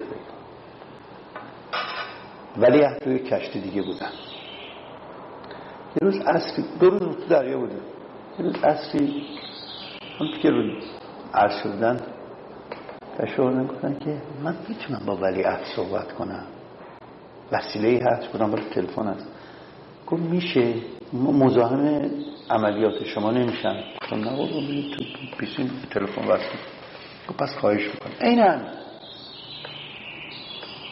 یه همچین آدمی بودیم. بودم تو اتاق بیسیم وصل کردیم ولیت اومدم گوشی داشتیم اومدیم بیرون که حرف خصوصش. ولی خیلی قشنگ. رضا جون مثل پدر خیلی خیلی نه خیلی داون ارث ولی خب یه دی ایشون رو گاهی وقتا یادم خیلی خشن و خیلی چیزی نشون می‌دادم این وادارشون می‌کردن به که نه. خیلی مرد خیلی آدم خوب. خیلی مرد a, as a human being. اگه ممکنه برگردیم به همین خاطرات 28 زمان 28 مرداد شما هیچ تجربه دارین که در اون یعنی بلافاصله قبل و بعد از 28 مرداد که این تغییر شخصیت بله خانم. ما می‌رفت من می‌رفتم امجدیه. تمرین دو و فوتبال این حرفا. علازت میمادم اینجا تنیس بازی می‌کرد. شلوار کوتاه پیرن آسین کوتاه گاهی وقتا شلوار بلند. یه ماشین کروکی. یه دونه هفتی رو دوشک. دوشک ماشین هفته کوچولو. با راکت تنیسش. میمادم جدید. تک تنها. نه اسکورتی نه هیچ. پیاده شد تنیس بازی کرد با همه حرف می‌زد اینا صاحب ماشین می‌شد این علازت قبل از 28 مرداد.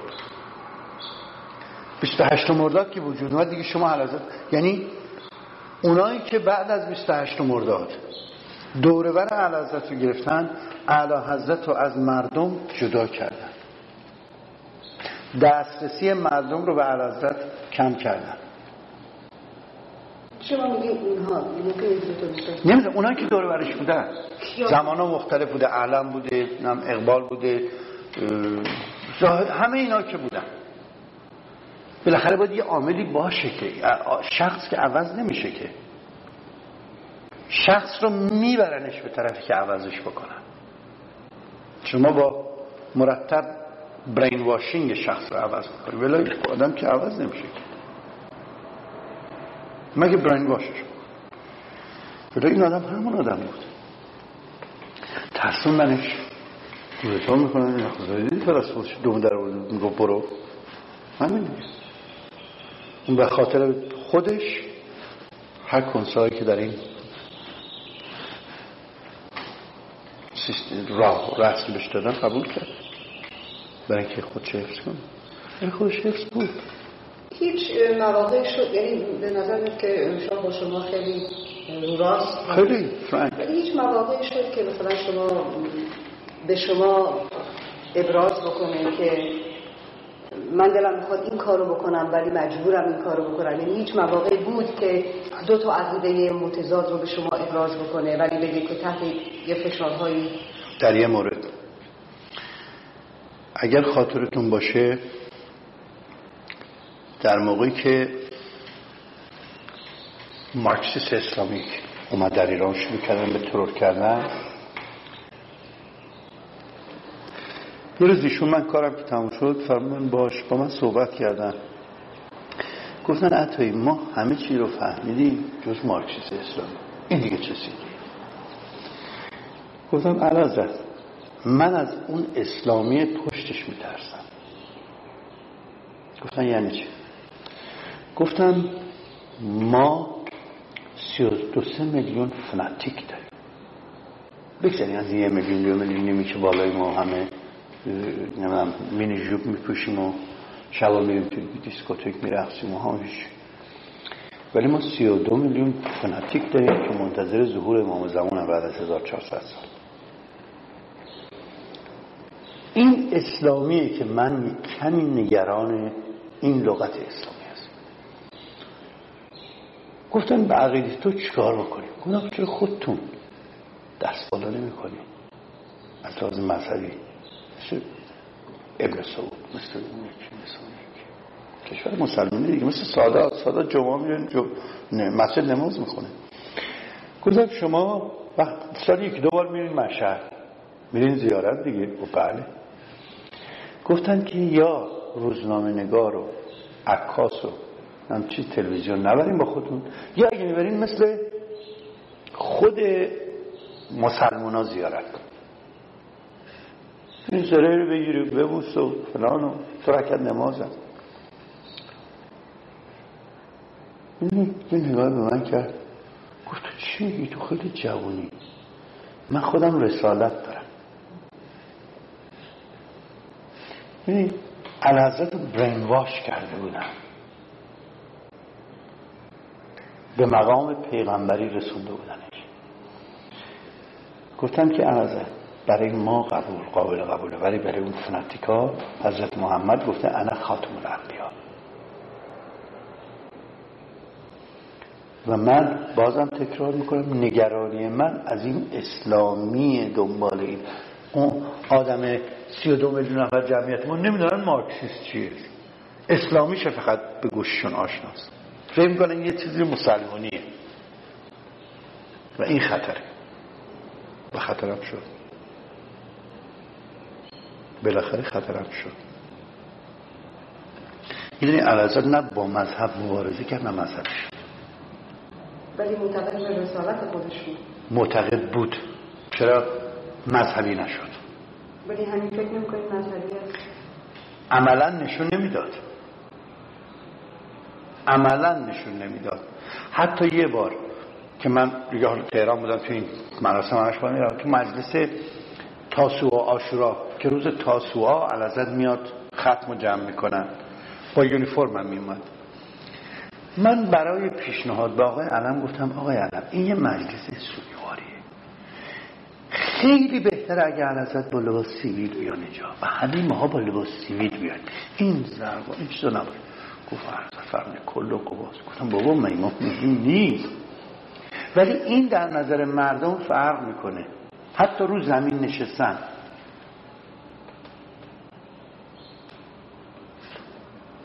این چیز خیلی جزی بود که اگر یه عده بودن به جای اینکه علازت از مردم دور کنن به خود نزدیکتر می‌کردن این اواخر اعلیحضرت از مردم اصلا جدا بود. ما حتی مراسم با تو چیز آریامهر استادیوم آریامهر شاید دو سوم نظامیه بود لباس civil میپوشیدن. قبل گفتن لباس civil بله برای از security بابا چه security یا مردم اعلیحضرت رو می‌خوان یا نمی‌خوان تکلیف از هر شما باید روشن بکنید. یعنی باید معلوم بشه. اگر نمی‌خواد چرا نمی‌خواد شما باید شروع کنید یک سلسله کارهایی رو در این مورد انجام بدین که نظر مردم رو دوره برگرد اگر هم می‌خوان پس بریزنو خطری اینقدر که فکر کنید شما که در صدر کار بودین فرماندهی دریایی داشتین هیچ یعنی هیچ سعی کردین که یک رابطه بین شاه و افسران برقرار کنه افسران تحت نظارت و کنترل شما. یعنی این رو شما می‌تونید از افسران نیروی دریایی بپرسید. من وقتی عرضتش میبردن تو پایگاه ها به جای اینکه همه جا خودم جلو باشم افسران میذاشتم جلو. یعنی هر کی مسئول کار خودش هر کی مسئول بود اونجا اون جوابگو باشه نه فقط من.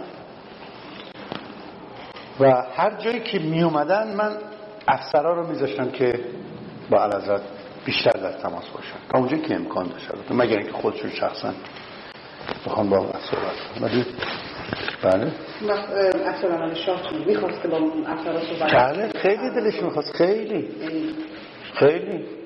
خیلی دلش ولی مثل که مثل که از گفتار شما برمیاد راحت تر مثل با نظامی رو صحبت بکنه تا با مردم عادی با مردم غیر نظامی. فکر نمی‌کنم. برای اینکه ایشون وقت تشریف آوردن وقت تشریف آوردن تو فرودگاه فرض کنید آبادان یا بندر عباس از جلو صفحه این سیویلا که رد میشن با همشون حرف می‌زدن. سوال می‌کردن حرف می‌زدن. با نظامی که اصلا حرف نمی‌زدن. پس چرا مثلا توی این مراسم توی استودیوم ها رو با نظامی ها پر کردن از سیکیوریتی ولی خود شاه می‌دونست که این نمی‌دونم. نمی‌دونم. هیچ وقت موضوعی پیش نیامد که من بپرسم از ایشون که شما می‌دونید این جریان یا نه.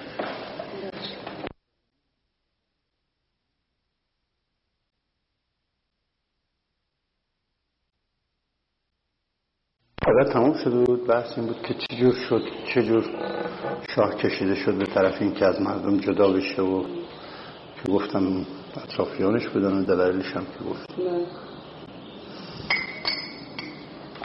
اگه ممکنه برگردیم به اول مصاحبه که داشتیم شاید بتونیم دوباره دنبال بکنیم بحثایی که داشتیم. چطور شد که شما تصمیم گرفتیم به نیروی دریایی بپیوندید من من می‌خواستم بریم امریکا. برادرم اینجا تحصیل می‌کرد. قرار بود منم دوره من دبیرستانم که تموم بشه بیام اینجا آرشتک بشم. من یه, شب، یه روز می‌رفتم سینما.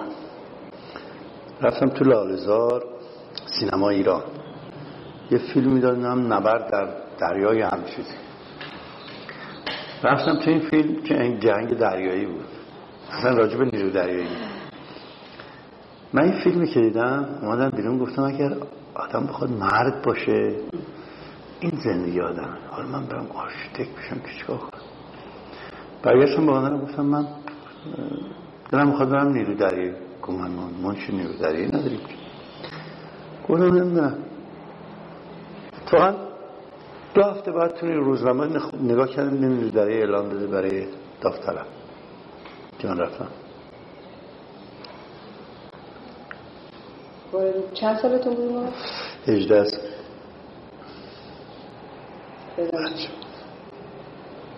راضی هستیم خیلی. اگر من بمیرم و دوباره به دنیا بیام باز میرم داری. برای من همه چیز من ارزام می‌کنه. دریا و کشتی و نیرودری یه زندگی پرماجراییه. یه زندگی مبارزه است. شما در دریا با طوفان مبارزه با طبیعت مبارزه می‌کنی. من چه مبارزه بعدش اصلا مبارزه است. هر روزش مبارزه است. excitement adventure و آموزش. آدم رو مرد می‌کنه. قبل از اینکه برین دریا بچه ان بعد مرد می‌شدن ممکنه که یکم دیگه راجع به خاطرات خودتون در زمانی که فرماندهی نیروی دریایی صحبت کنید. چون که به نظر میاد که مدت طولانی شما این درست از 1907 موقعی که ایران این من سه سال فرمانده نیروی دریایی بودم. آها پس از 1700 و 1973 بله. دیگه فرمانده نیروی دریایی نبودین؟ بعد از اون؟ کجا چرا؟ من تا 76 فرمانده 76 بله پس فهمیدین که ولی از بعد از اون پس بعد از اون بعد از 1976 کی از ایران خارج شدید 78 بین 1976 تا 78 تو زندان قصر این حقیقتی. پس در زمان شاه شما رو همون آدمایی که عرض کردم. چه حادثه سبب شد که شما منو متهم کردن به اتخاذ رشوه. البته نه مدرکی داشتن نه. دلیل یعنی مدرکی ارائه نده فقط رو حرف. من این مدارک الان در ایران هست البته. فقط رو حرف. حالا البته دلایلی داره. آدمایی مثل باید از بین می‌رفتن. آدمایی مثل این باشیان باید برداشته می‌شدن. مثل جمع باید از بین میرن حالا به هر ترتیبی که شده. تا یه دی بیاد سر کار که مملکت ما رو تحویل خمینی بده کی فکر می‌کنین باعث شد که شما رو تختعی بکنه؟ بیشتر از همه داره دوم. داره دوم چیه؟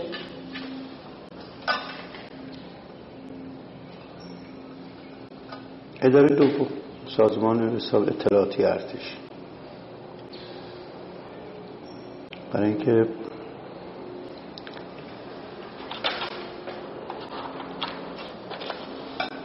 شما وقتی قدرت پیدا کردین وقتی که به شاه نزدیک شدین باید برید اگر دستتون با اون ای که زنجیر دور شاه حلقه نداری باید بری اگه به پری وسط کارت ساخته است. چه حادثه فکر می‌کنیم باعث شد که نزدیکی هر ولی منظور از پریدن یعنی یه اتفاق ببینید در مدت خیلی کوتاهی علازه هم خودشون تشخیص دادن یعنی شناختن منو. کی عادی هستم؟ Straight forward. هر چیزی رو که نشدنیه میگم هیچ وقت نمیرم دنبال نخودسی ها و خیلی هم باز صحبت می‌کنم باشم به همین دلیل هم خیلی با من نزدیک بودن. خیلی به من لطف داشتن. خیلی زیاد. در مواقع جاهایی که می‌رفتم از هیچ رفتی به من نبود به من می‌گفتن تو هم بیا. مثلا ولی عهد می‌خواستن تشکیل برن مشهد عرضات فرمودن عطایم بره چیزی به من ولی خب عرضات شاید در وجود من یه آدمی می‌دیدن که شاید در آتیه موقعی که ولیعهد بشه پادشاه من یه پشتیبان خوبی باشم. یک به حساب یک افسر وفادار خوبی باشم. خب این تو چشم همه خوب نمیاد که. نمی‌تونستم به من اتهام بزنم وطن پرست نیستم که دیگه اثر من شمس بود. نمی‌تونستم بگم توده ای هم که اصلا من امپریالیست درجه یک بودم. نمی‌تونستن بگن که بی ارزم. برای اینکه ارزم نشون داده بودن گفتن چی بگیم؟ میگیم پول بلند کرد. از کجا؟ از کی؟ از نیرو دریایی. در حالی که ما احتیاج به این چیزا نداشتیم. یه افسر جوانی من 49 سالم بود. 42 سالم 43 سالم. شدم فرمانده نیرو دریایی. و او حالا خیلی چیزی داشتیم. من بودجه در حدود سه میل چهار میلیارد دلار بودجه تو دلار بودجه تو دستم بود. نمیام که در 15 میلیون تومان بلند اگه می‌خوام بلند کنم خوب بلند اگه اهلش باشم اگه نباشم. ولی خب درست کردن یه دی رو. می‌فهمم می‌فهمم به کسانی که این چطور شد که شاه یه شخصیتی در شما بله. پشتیبان گفتن شما رشوه برداشت. بعد گفتن و البته در تمام مراحل دادگاه نتونستن مدرکی ارائه بدن. پس دادگاه نظامی هم بله. و نتونستن شاهدی برای این کارشون بیارن. فقط دو حرف. البته من خودم می‌دونستم از کجا خوردم و البته به دستور خدا حضرت من خیلی راحت بودم تو زندان. خیلی زیاد آشپز داشتم پیش خدمت داشتم. خیلی مواظب مراقبت کردم خیلی زیاد. خیلی آزادی داشتم. خیلی زیاد. البته یه جایی به خصوصی رو اصلا بر من درست کردم اتاق و حمام و سویت و همه چی. خیلی خیلی مرتب البته خدا حضرت بعد متوجه موضوع شدن. ولی دیگه نمی‌تونستن برگردن از حرفشون. نمی‌تونستن. البته سپه بود مقدم. بعد نیست که من اومدم بیرون آمد خونه من. مراهم عرضت به من گفت و گفت فرمودن یه چند مختلف سب کن من یه کار بکنم. من انقدر دلم گرفته بود. و انقدر واقعا می‌دونی بهم برخورد. خیلی به من برخورد. اتهام می‌زنی اتهام درست بزنی خیلی به من برخورد. گفتم نمی‌دونم من می‌خوام برم من بکنم و پشت اومدم. 78 پس شما قبل از انقلاب از بله. بعدم مکزیک رفتم دیدمشون هیچ صحبتی شد راجع به دورانی که شما در زندان بودید نه. ولی به من گفتن گفتن من آدمای خوبی مثل تو از دست دادم. اولی حضرت هم نشسته بود. آدمای مثل, مثل تو رو از دست دادم. گفتم اینکه خود دیر راجع به این موضوع صحبت کنم خیلی صحبت کردیم. در چهار پنج ساعت حلشون بودم. با خانمم هر دوتا من و ایشون بودن و اولی حضرت. شما گفتم که می‌دونیم چه کسی این بلوا رو پشت سر شما که منافعشون. چرا منافعشون نخواد ببینی در ایران خیلی کارا مال خیلی ها بود. و اینا بیس زندگیشون روی اون کارا بود.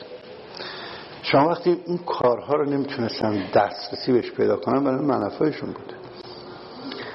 و دانشجو باید یا باید صرف نظر کنن از اون منافعشون یا شما باید از بین برید که بتونن به منافعشون برسن. البته بگم من در گود این بازی های تهران نیست آشنایی نداشتم. اصلا تهران نبودم. نه کسی رو میشناختم نه روابط نزدیک با هیچ که از این زعمای قوم داشتم. و واقعا نمی‌دونستم دم کیه باید دید؟ و شاید هم اگه می‌دونستم احتیاج نداشتم به دم کیه ببینم. من خودم یکی از اشخاصی هستم که افتخار می‌کنم. روی لیاقت شخصی خودم شدم فهمده نیرو ایران. نه پارسی داشتم نه قومی هم تو دربار کار می‌کرد نه نخست وزیر پسرم من بود یا پسر داییم بود. هیچ. خودم بودم و خودم. خودم شدم فرمانده نیرو دریایی ایران. یادتون از اولی باری که شما رو متهم کردن به این مسئله چه جور بود چه بود کی به شما رو گفت چه جوری یه دفعه تو روزنامه ها خوندید نه خیر اداره دوم به من گفت. یه نامه برای شما فرستادن. نه خیر اومدن گفتن که هم چیزی هست شما متهمین و کی اومد به شما؟ یه شخص فرستادن. نه خیر اداره دوم.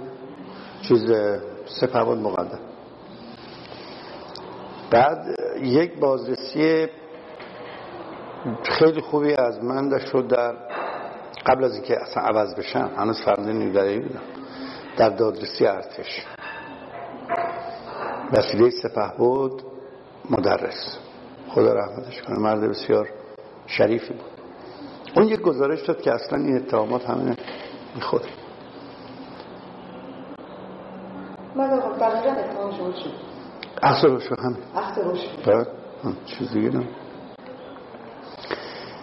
ایشون یک نامه داد به حضور اعلیحضرت که اینا فقط اتهامه نه مدرکی وجود داره نه شاهدی هست. نمیشه که من بگم اومدم به شما پنج میلیون تومن یا چهار میلیون تومن. پول اسکناس. تو پیرنم کردم اومدم تو خونه در به شما دادم. مثل من چی نه کسی بوده و نه مدرکی هیچ پول نقد. کش. بله. که اون آدمی که به من پول داده تو پیرنش ریخته. شما فکر کنید چهار میلیون تومان شما بخواید تو این پیرنتون بکنید. هم چیزی. هم چیزایی. من همون دو ساعت سه چهار ساعت اول خوندم فهمیدم جریان چی ببینید خانم آدم باید خودش پیش وجدان خودش ببینه کیه و چی هست. من که خودم می‌دونستم هیچ هم چیزی نیست. به همین دلیلم اینا وقتی که جواهرات خانم منو برداشتن همه رو قصد کرد بعد از مدتی آوردن پس دادن. توی این جواهرات تعدادی جواهر بدلی بود. خانم من یه گوشواره داشت جفت. که یکیش بریلیان بود یکی دیگهش بدلی بود. و خود اون کسی که این آورد گفت من شرمم میاد با شما اصلا راجع به این موضوع صحبت کنم. اگر انقدر میگن شما وردشتی وردش نمی‌تونستی جفتش بریلیان بکنی. و یه انگشتر دیگه نمی‌تونستی اینا اوریژینال بخرید تا اینکه بدل باشه از این حرف. بله شد که. بله. بعدم گفتنم انگشتری که اولی حضرت می‌خواسته. ببینید حتی ما شایع سازی هم بلد نیستیم.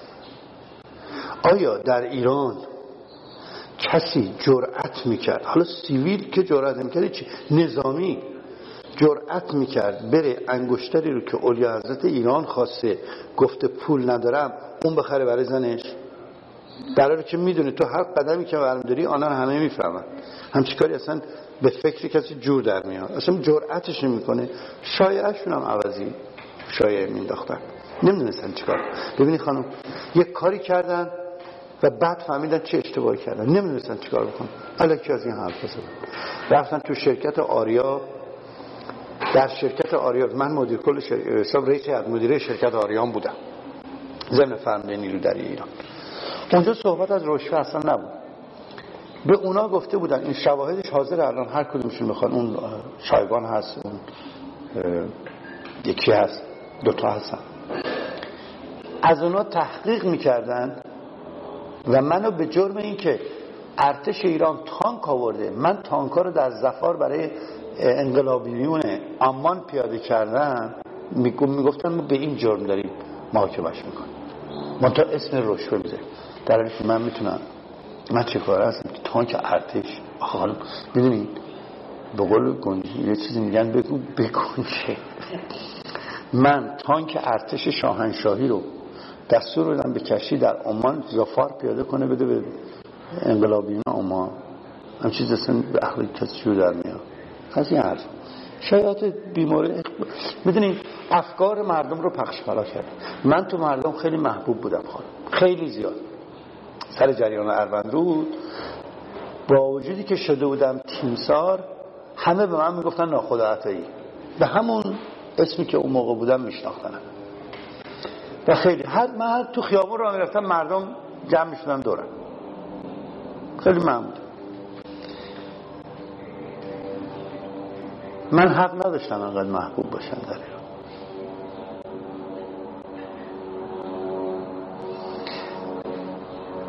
شاید علازت خیلی خوشش میومد که یه فرمانده نیروش انقدر تو مردم محبوبه. ولی اونایی که منافعشون در خطر بود این رو جوری دیگه جلوه می‌دادن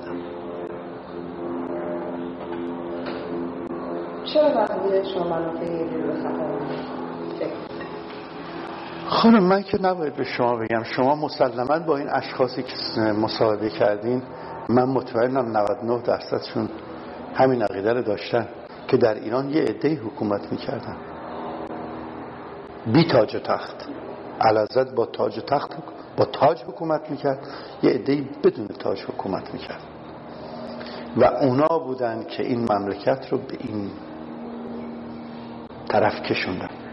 اونا بودن که علازت رو سست کردن و در مراحل آخر که تصمیم گیری لازم بود تصمیم نتونستن بگیرن. که با این مملکت با این آخوندا چیکار بکنن؟ با این شورش انقلاب که آدم خجالت می‌کشه بگه انقلاب. انقلاب در یه مملکت همیشه برای بهبوده برای پیشرفته نه برای نابودی.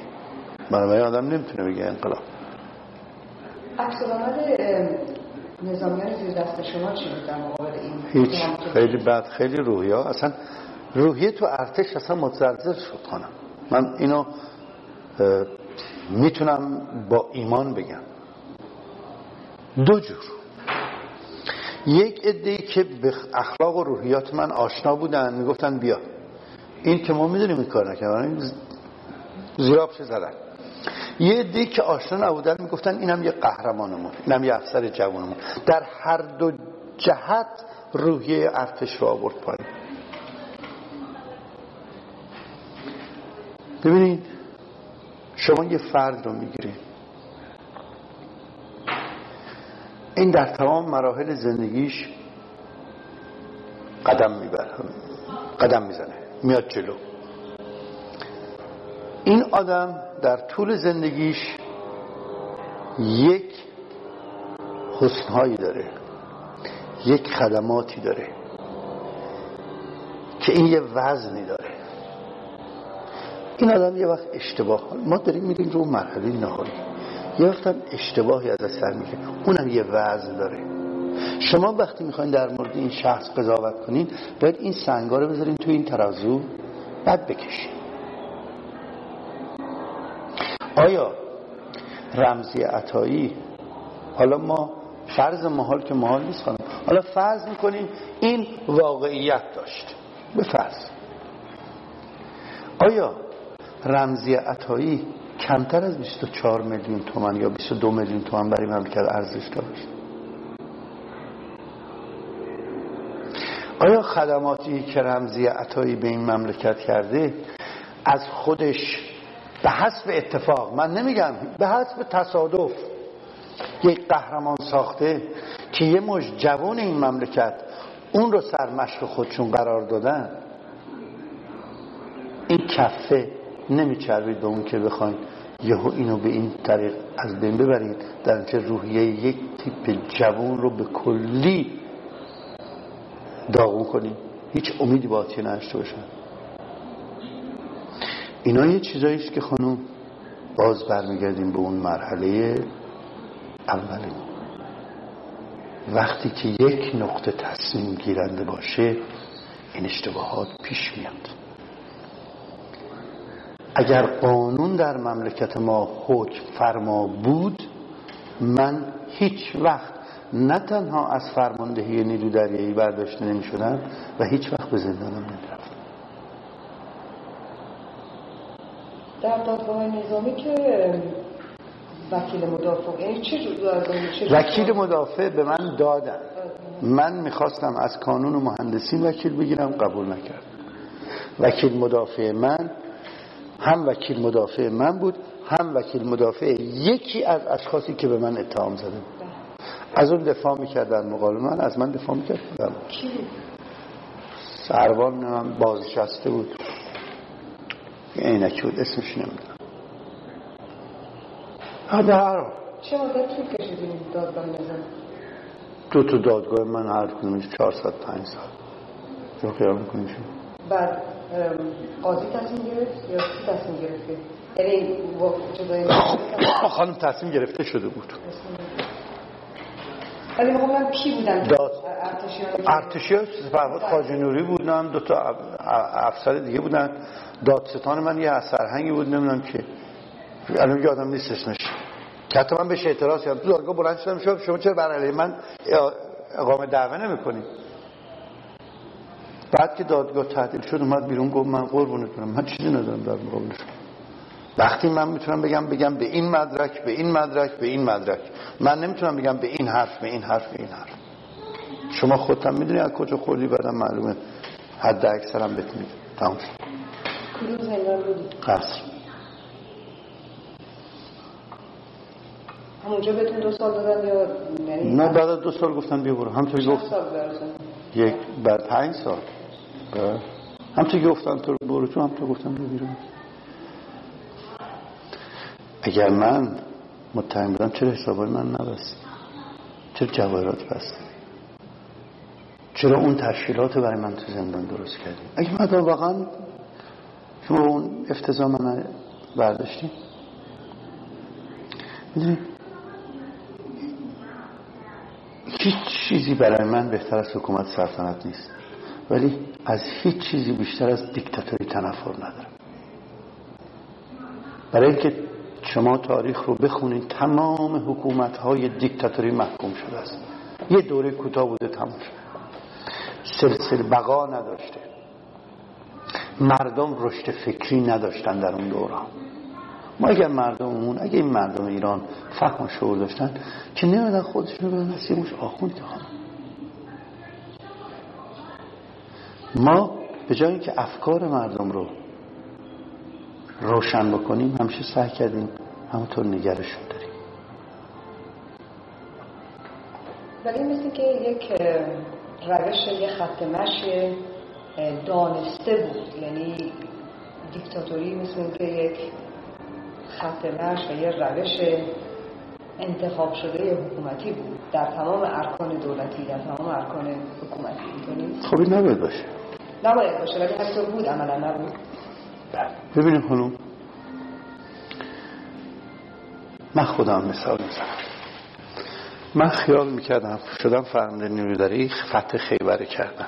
تمام این مردمی که دور برن نوکر من. این طرز فکر غلط خواهم چجور رفتار می‌کردی وزیر من خیلی خیلی اصلا کیس من خانم جداست. اینو من نمی‌تونم به شما بگم. شما باید 7 تا افسر نیرو گیر بیرین ازشون سوال. در حالی که خانم ما این که خدمتگزار مردم هستیم نه مردم رعیت ما. توی مملکت وقتی قانون منو بیاره سر کار قانونم من هست کار می‌بره. وقتی که نخست وزیر رو حزب اکثریت بیاره رو کار با رأی مردم با رأی مردم میره. بنابراین خودش رو مقید به اطاعت از مردم می‌کنه. خدمت به مردم می‌کنه. در حالی که اینطور نبود. نخست وزیر رو شاه انتخاب می‌کرد. وزرا هم خودشون انتخاب می‌کرد. یا اشخاص دیگه ای تو دربار.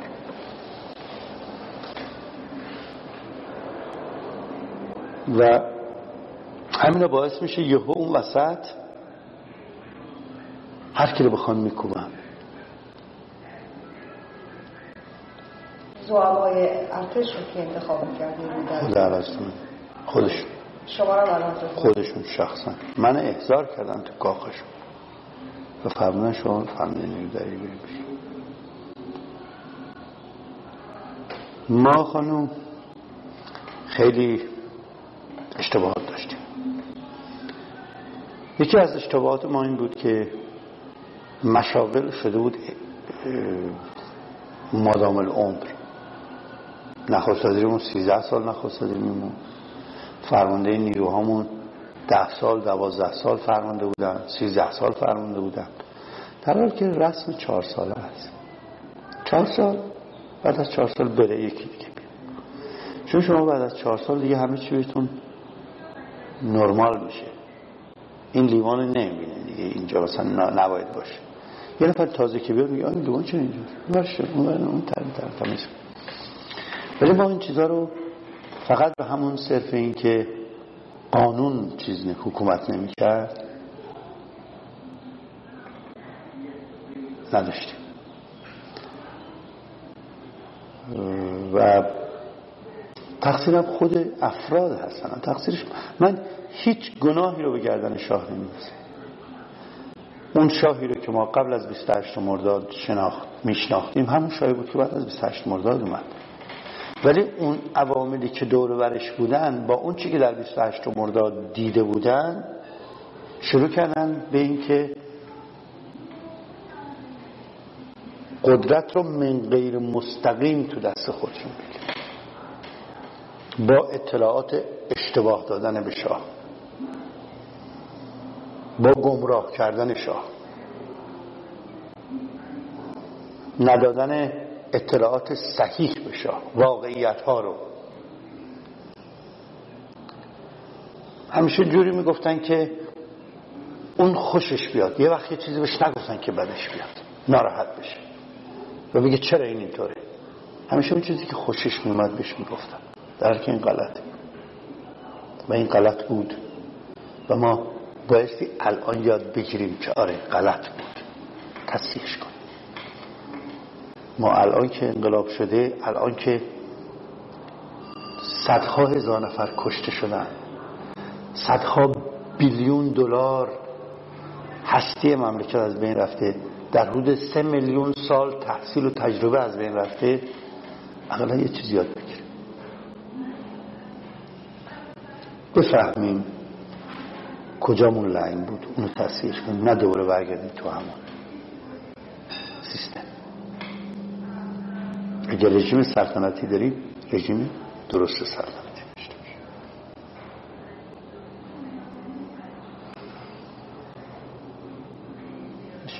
شد اینطوری شد. و همین اشتباهات شد که موقعی که باید شاه واقعا تصمیم می‌گرفت نگرفت. وقتی که اون رفت بقیه چون همون قبلا گفتم سلسله مراتبا رایت نمی‌شد همه چی باید پس می‌شد هیچ که احساس مسئولیت نکرد. قدرت تصمیم گیری ازشون سلب شد. چون احساس مسئولیت نکردن تصمیم نتونستن بگیرن. من دو دستی تحویل خمینی دادن با یه هواپیمای دست دوم ایرفرانس اومد ایران. با یه جفت نره. فوت کرد. ارتش از هم پاشید اون از هم پاشید اون از هم ولی اگه ارتش منظم بود خیلی خوب. مردم خمینی رو می‌خوام افکار عمومی اوکی. خمینی تشریف بره قوم از فردا هر کی بیاد تو خیابون بزننش. من نمی‌خواستم شاه رفت خمینی آمد ارتش وظیفش مثل ترکیه انجام میده. ولی ما نکرد به همون دلایلی که تصمیم گیرنده افراد نبودن هیچ وقت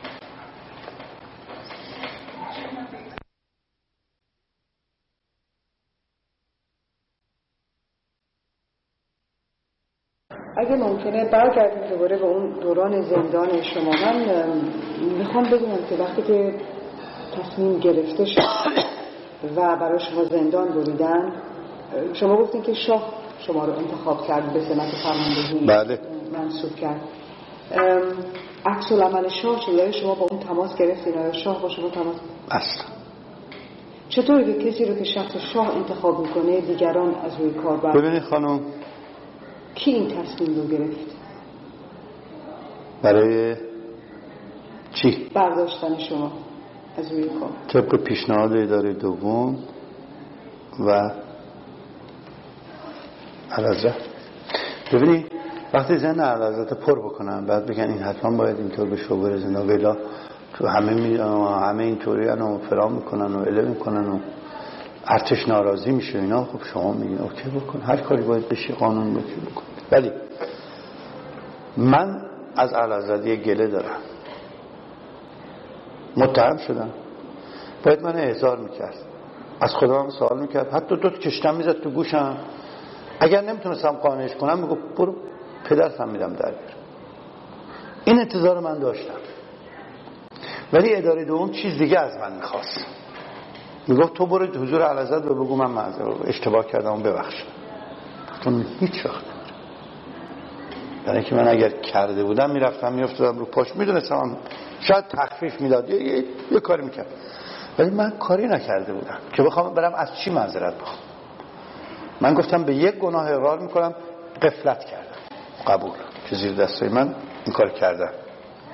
ولی اونم من باز خودم قبلا گفته بودم به علازت شما وقتی چهار میلیارد دلار برنامه میریز دست من این دست من پر این میریزه این ور من نمی‌تونم کنترل کنم. فرمودن مواظب باشید. همه جا میریزه بالاخره چیکارش کنید؟ باید این کار بشه. شما وقتی یه پروژه میرین به یه شرکتی در یه میلیارد و 600 میلیون دلار. مسلما که تو اونجا بیکار حتما می‌کنه کار. من اطلاع دارم می‌کنم ولی نمی‌دونم کیه و چجوریه. و یه مرحلهش هم خود من اصلا دست این کار بکنم. گفتم ما برنامه هایی که نقشه ها رو باید چیز بکنیم باید تایید بکنیم. نقشه هایی که میدن. پیمان پیمانکارا که به ما پیشنهاد کار میدن. گفتم این مثلا اگر مطابق ساعت اداری می‌رفتین جلو پنج هفته طول میشه گفتم از بعد از وقت اداری نفری پنج ساعت هم برن کار کنن برای این کار و اون شرکت رو به اینا پول بدن. عمدن کردم خانم که پول بهشون بدن. اینا دیگه فکر چیز دیگه نباشه. تو اون چیز هم این, این به دستور من بوده.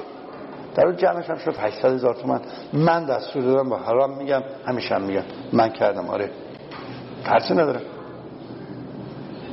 ولی خود من می‌دونستم که من خودم این کار نکردم. احتیاجی نداشتم خواهم شما به من یه جوان چلو سه سال شده فرمده نیرو داره خونه داره حقوق خوب داره خرج سفره داره ماشین داره راننده داره نوکر داره پیشخدمت داره. بهترین مهمونی رو مگه مرض حالا که من تا کو تا 65 سالم بشه. کو تا 65 سال اگه من 24 میلیون بلند می‌کردم اولا یه اتاق برای خودم تو شهر میخریدم. من یه متر زمین تو ایران نداشتم. یه متر زمین. من اگه فردا نیرو در بیرونم می‌کردن جا نداشتم برم زندگی شما که این همه رو می‌دونید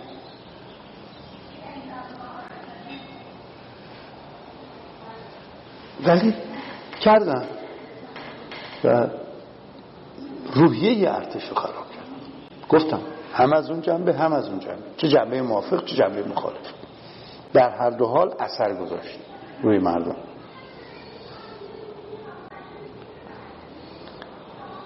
ولی وقتی که ببینید پادشاه به یه چیز که فکر نمی‌کنه.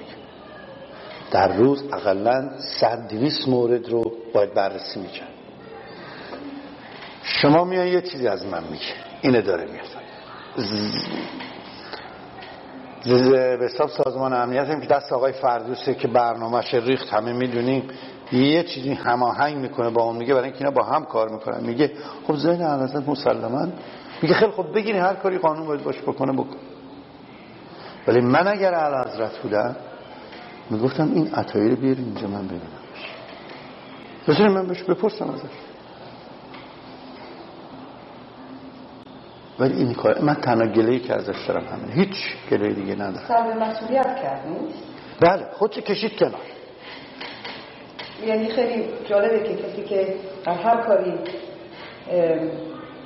صاحب نظر بود یا می‌خواست که نظری ایراد بکنه در این یه مورد مهم در کسی که مثل یکی از ستون چیزش چی میگن امنیتی مملکتش بود.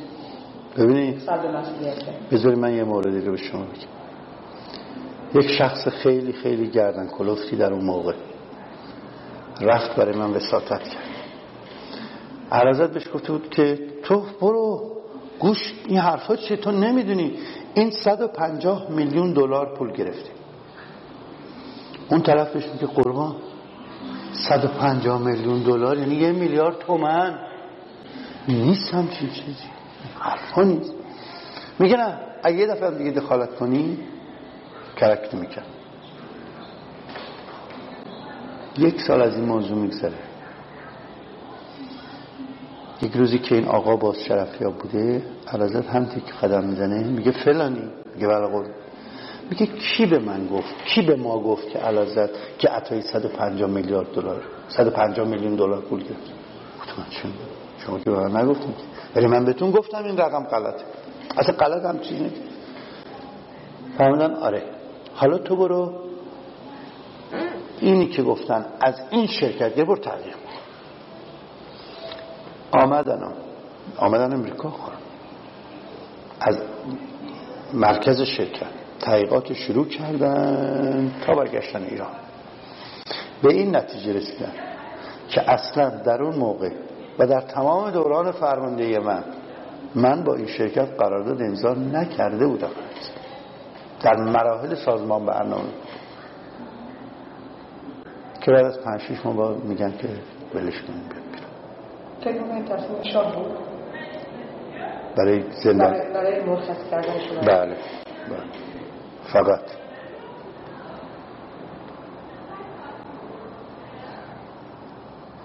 فقط تصمیمش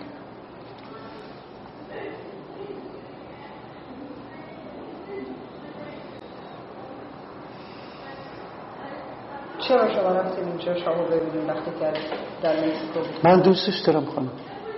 من خودم می‌دونستم اون گناهی نداره تو این موضوع. برای که با دوست شما گفته بوده که اون شخصی که برای شما وسادت کرده با پرخاشگری صحبت کرده. یعنی که اعتقاد داشته به این. خب برای اینکه خانم ببینید به قول یارو میگن یکی میگه میگیم هیچ. دو نفر. دفعه سوم که یک سه نفر نفر سوم که میگه دیگه دروغ نمیگن که. و چون علازر از من انتظاری هم چیزی رو نداشت. من می‌دونم. توقع نداشت همچین چیزی در مورد من گفته بشه. به همین دلیل عصبانی شده. و خیلی هم عصبانی شده. و من هیچ وقت ایشونو مقصر نمی‌دونم. هیچ وقت. به همین دلیل رفتم مگزیک دوستش دارم. من الانم که مورد دوستش دارم. واقعا دوستش دارم. برای که واقعا از نقطه من مرد بسیار بسیار شریف. خیلی مرد خوب خیلی. انسان خوبی بود. خیلی انسان. وقتی رفتیم مکزیکو چجور دریافتش کردیم نه چه حالتی بود؟ دست گردن هم انداخت می‌کنم من دستش ماچ کردم؟ من بغل کرد. عطایی نکن این کار رو از من می‌دونست قلبا من دوست داشت هنوزم هم داشت می‌دونستم. یعنی طوری براش زمینه رو جور کردن که می‌دونی شما یه بچه که خیلی بچه تون دوست دارین یهو بیان بگن فرض کنید توی یه شهر دیگه است.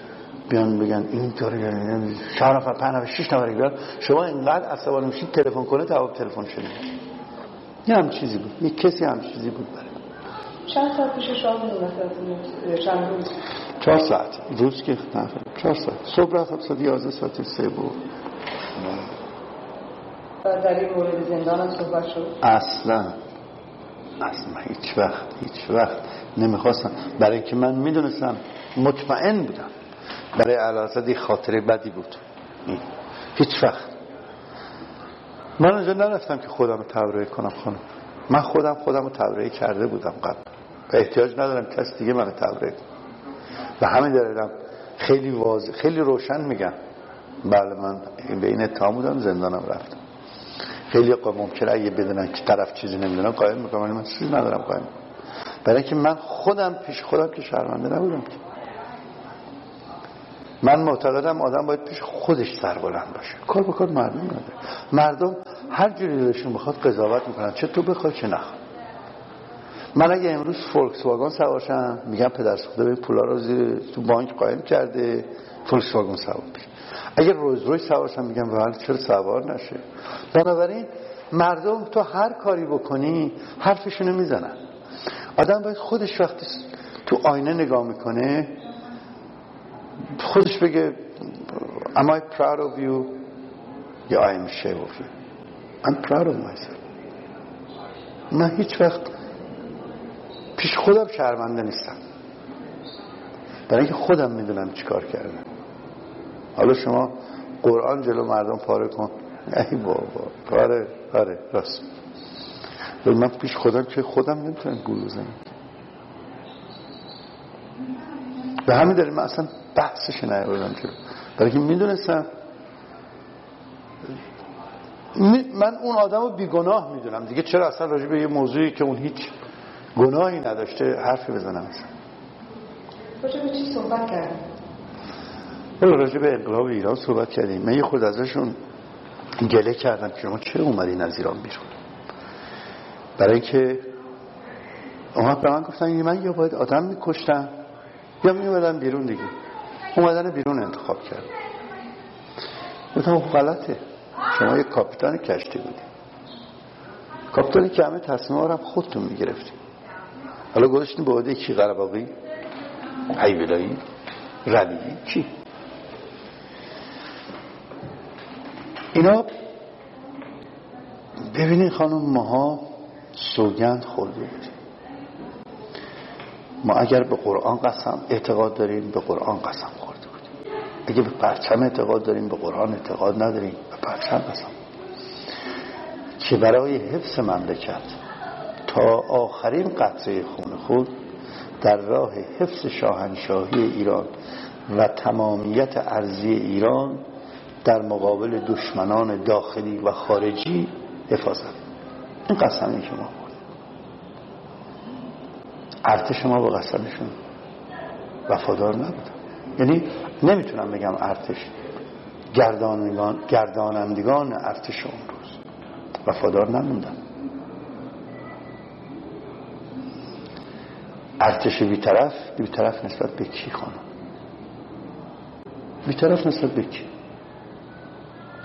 بیطرفیم. نمی‌خواین در امور سیاسی دخالت کنیم؟ اوکی. در سربازخونه ها رو ببریم سنگر بگیریم. بگین این حریم ماست. برین هر کاری می‌خوایم بکنیم حکومتتون بیارین رو کار ما هم تابع اون حکومت خواهیم بود. ولی دیگه نداره سربازخونه رو باز کنیم بگیم بیاین حراج کنیم. قارت کنیم اینا من نمی‌دونم تاریخ در موردش چجور قضاوت می‌کنه. من نمی‌دونم واقعا نمی‌دونم. وقتی پسر من بچه من الان چهارده سالشه پسر کوچیک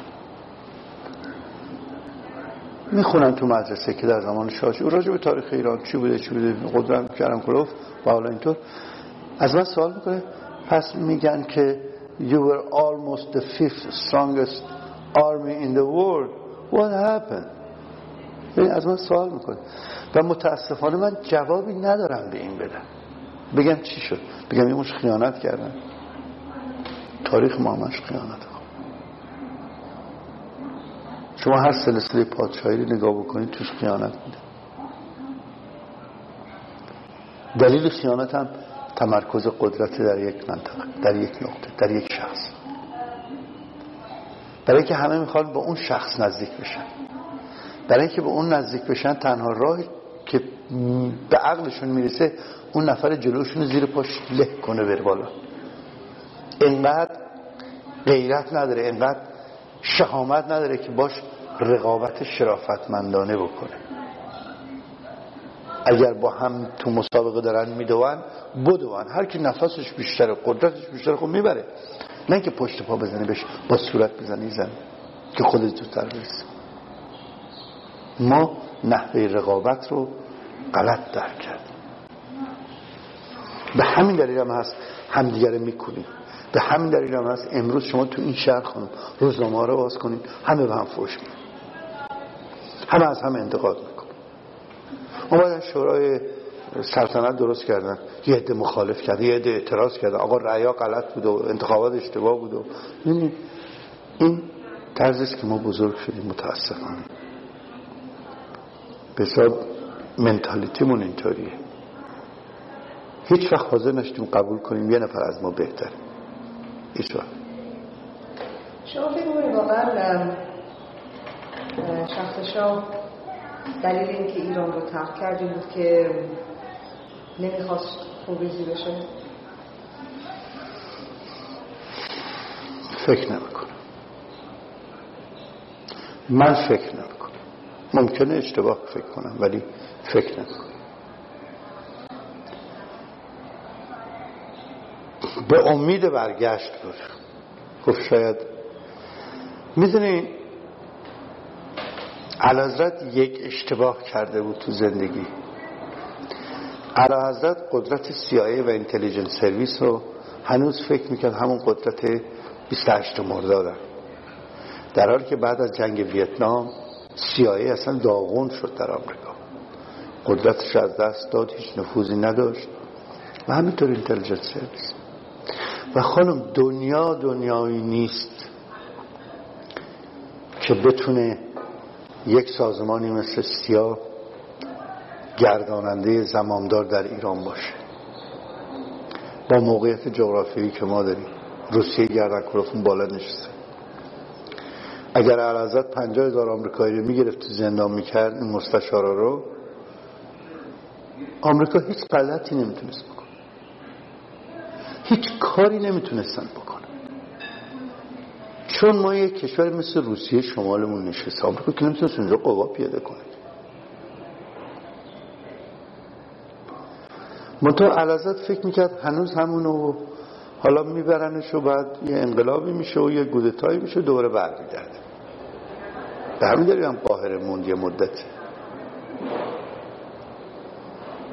ولی به عقیده من یه عده معتقدن که نه انتلیجنت سرویس بود و یه نه. ما مملکتمون رو صرفا و صرفا روی عدم اعتقاد عدم ایمان و خیلی منظرم کن پوفیوزی خودمون از دست بس اصلا بحث نداره ما اگر یک قدری به جای که نخست وزیر نظامی بره پشت مجلس. بگه بسم الله الرحمن الرحیم. اگه میگم می‌زنم دندونتون رو خورد می‌کنم ممکن رو یا یا یا یا هرچی ما خودمون این بلا رو سر خودمون رو ما چون نیک نظر کنیم پر خیش در اون بینیم. منتها از اونجایی که ما ایرونی ها همیشه خواستیم شونه از زیر بار مسئولیت خالی کنیم گفتیم خارجی ها کرد در که نیست. این عقیده منه. و بهش اعتقاد دارم. اگر شاه محکم باید نیست تیپا می‌زد تو خونه سفیر آمریکا تیپا می‌زد تو خونه سفیر انگلیس براش این آمد. ولی این اصطلاح هیچ کارش هم نمیشه کرد. آب از آب تکونه آب از آب بکنه خب ببینید آخه خانم شما ببینید یه انقلاب یه گروه رهبری داره گروهی که انقلاب می‌کنن یه برنامه ای داره اینا رهبری نداشتن. به همین دلیل این همه قتل و قارت شد تو ایران. یه مش فلسطینی بودن. در رو 15 هزار نفر. یه مش تودهی بودن. یه مش مجاهدین خلق بودن. اینا هر کدوم یه گوشه تهران رو یکی زندان کنترل کرد. یکی رو اونها رو گرفت. اینی که تو زندان اعدام می‌کردیم اون یکی نمی‌دونست چرا اعدام شده بنابراین یک گروه متشکلی نبود که شما بگین این برنامه ریزی شده بود. یه میگن بی بی سی. بی بی سی شب اعلام که فردا تو میدون شعباز جمع میشن صد نفر که جز فلان بودن و اینا می‌دونستن میرن برنامهشون بود. دو میلیون نفر می‌رفتن اونجا ببینن چه خبره. ما که خودمون منتالیتی خودمون می‌دونیم که خانم. چون تو تهران می‌تونید به آسمون نگاه می‌کنید می‌دونید 500 نفر واسه همه اینطوری نگاه حالا یکی نمی‌پرسید به چی داری نگاه می‌کنی؟ منتها ما خودمون کردیم خودمون سوسی کردیم خودمون خیانت کردیم. خیانت خانم خیانت. ما قسم خوردیم قسم خوردیم که در مقابل دشمن داخلی و حفظ کنیم مملکت نکردیم فکر کنیم وقتی که رفتیم پیش شاه در مکزیک دیگه باورش شده بود که مملکت رفتنی یا خودش رو هیچ مقصر می‌دید؟ نقش خودش رو چجور دیدید فقط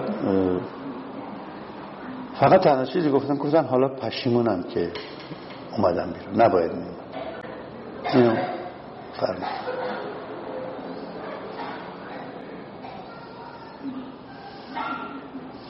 ببینید خانم. میگم همونایی که دورور شاه بودن و شاه رو کشوندن به اون مرحله که شاه شد یه دونه یعنی ملت ایران شدن جزامی شاه شد اون بالا وسط هیچ ارتباطی نذاشتن برقرار بشه. همونا وادارش کردن که پشت تلویزیون اصلا انقلاب رو شاه اسم گذاشت روش. گفت صدای انقلاب شما رو شنیدم. من که در ایران نبودم ولی جریان روز به روز رو می‌دونستم. موقعی که مردم شروع کردن مگه صحبت از تغییر حکومت بود؟ مگه صحبت از رفتن شاه بود؟ مردم یه چیزایی می‌خواد یا آزادی می‌خواست هر قدمی که از این ور عقب برداشتن اونا بیشتر خواستن. تا رسن که نخی اصلا خودتان برو.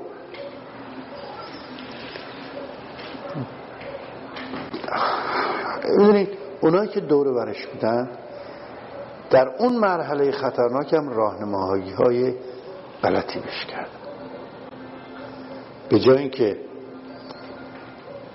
محکمترش بکنن سسترش کرد.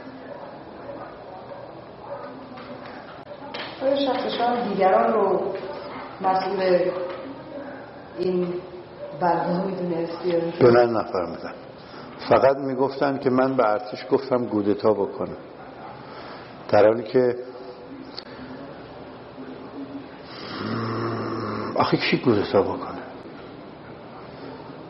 یادم مثل اویسی بود بله می‌کرد. من بود می‌کرد خاتم بود می‌کرد. مهرها رو جابجا جا کرده بودن قبلا. مهرها جابجا شده بود. قرباقی بود که دوست سیمه فردوس بود. حیبلایی بود که دوست سیمه قرباقی و فردوس بود. می‌دونین اینا مهره ها جابجا شده بود قبلا. اگه جابجا نشده بود نه قرباقی رئیس ستاد بود نه اویسی رفته بود نه حیبلایی فرنده نیرو دریه بود و یا نه اون یکی فرنده نیرو دریه این مهره ها جابجا شده بود قبلا. مرگ شخص شاه جابجا نمی‌کنه همینطوری که عرض کردم خدمتون جابجا کردن دیگه. جمع گفت امام علازه مثل برادر من میمونه. خب سو این دیگه نهایت صمیمیت یه امیره. شاه مثل بابای منه. مثل پدرم بهش میگیم پدر تاجدار دیگه. مثل پدرمونه دیگه. من میگم شاه مثل پدر من میمونه حرف بدی نزدن حالا جمع از من مسنتر همسن نشاست نمیگه مثل پدرم برادرم. عوضش کرد. رفتن نمیگه چیزا گفتن آقا ما ادعای برادری با شما می‌کنم فردا لابد ادعای سلطنت داره نه این چیزا رو میگن. شما این غلط کرده بره من اینه که شاه نقش خودش رو لاغل با شما که اینقدر بهش نزدیک بودیم و به شما علاقه ذاتی داشت. نقش خودش رو در این انقلاب چجور می‌دید؟ در مکزیک در اون زمانی که شما رفتیم پیشش.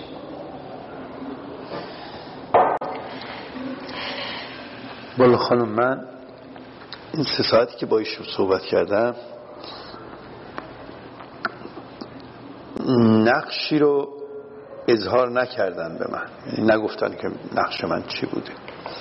تنها چیزی که از اون موقع یعنی فرمودن گفتم من حالا می‌دونم نباید میومدم بیرون. من باید میموندم. و می‌خواستن که ماها فعالیت کنیم. و دوباره وضع برگردونیم به همون طریق اولش که البته می‌دونید این یکی از کارهای بسیار بسیار مشکل خود الان یه عده از هموطنهای ما هستن. حضرت رضا شاه دوم هستن. آقای بختیار اون بره مدنی اون بره این اون بره اون اون بره همه ادعا می‌کنن که به زودی برمیگردن مملکتش. این ادعا رو 6 سال پیشم کرد. اینا یک موضوع ببینید شما یک کاری که می‌خواین انجام بدین شما سلمانی که می‌خواین برین اول اون اون سلمانی رو میرین که می‌شناسین. وقت می‌گیرین میرین میگین اون کوپ سر من می‌دونه چجوریه.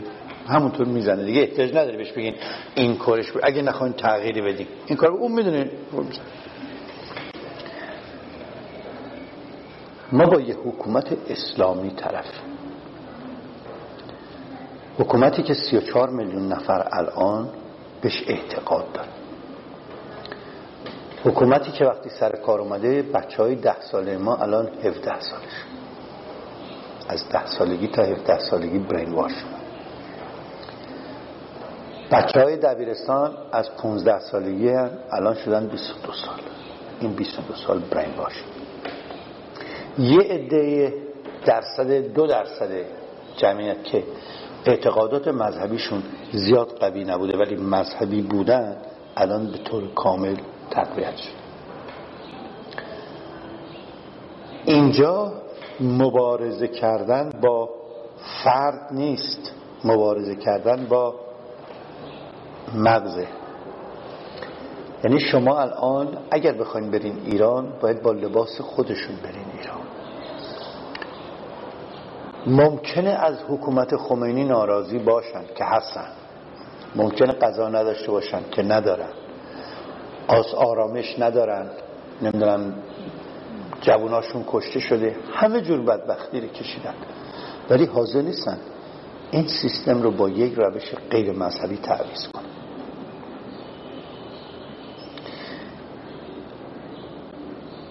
اینا باید راه مسلمانی وارد بشن. مثل جنگ حضرت علی و معاویه. معاویه وقتی که داشت که اصلا خب قرآن برد بالا. همه وایستادن. دیگه با قرآن که نمی جنگ راه مبارزه با این دولت از راه قرآن و لا اله الا الله و امام رضاست امام زمان. منتها سیستم هایی که الان تو کار بستن همه هماهنگی نمی‌کنه با اونایی که اونا فکر می‌کنن. ممکنه ایرون الان مردم دلش می‌خواد خمینی آنن بمیره ولی حاضر نیستن یه حکومت غیر مسلمانی بیاد سر کار.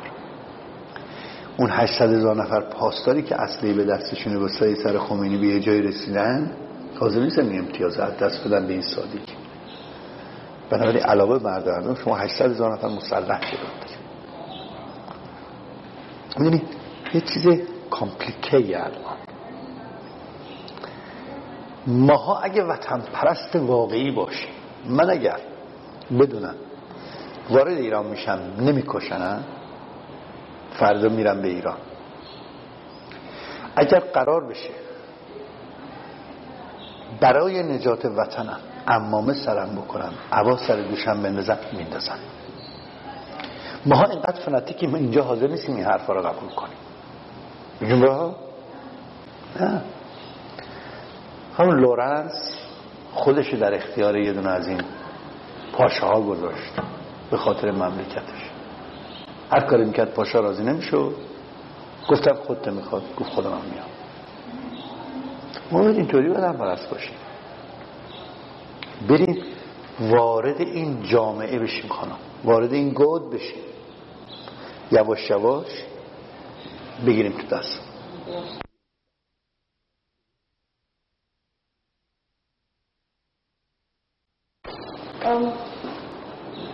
شما گفتین که شاه هیچ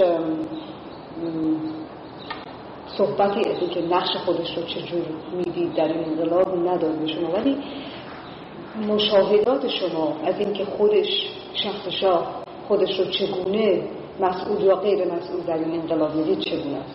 مشاهدات شما در مورد اون مصاحبه که با هم داشت اون برخوردی که با هم داشتیم. والا من اینطور که تشخیص دادم علازه خودش رو مسئول در حالی که این اشتباهه. همطور که آدم خوبی های یک فرد میگه نقاط ضعفش هم این اشتباهه. خودش می‌دونست که مسئول همه چیز خودش بود. من فکر می‌کنم ایشون مسئول مسئول خیلی مسئول بزرگی هم بودن در مورد این یک کتاب خدمات داره به این مملکت. واقعا یک کتاب خدمات داره. ولی حقش نبود مملکت ول کنه. ایشون می‌دونستن فقط خودشونن که تصمیم می‌گیرن. ایشون می‌دونن هر کی کاری داشته به خودشون مراجعه می‌کنه. هیچ وقت سلسله مراتب رعایت نشده در ایران. نباید ول می‌کرد. یعنی می‌دونین یه دفعه رفتن اوکی 28 مرداد الان دیگه در اون 60 سالشون دیگه توی اون سیر میگن مریضم بوده. خودشم می‌دونسته مریضه.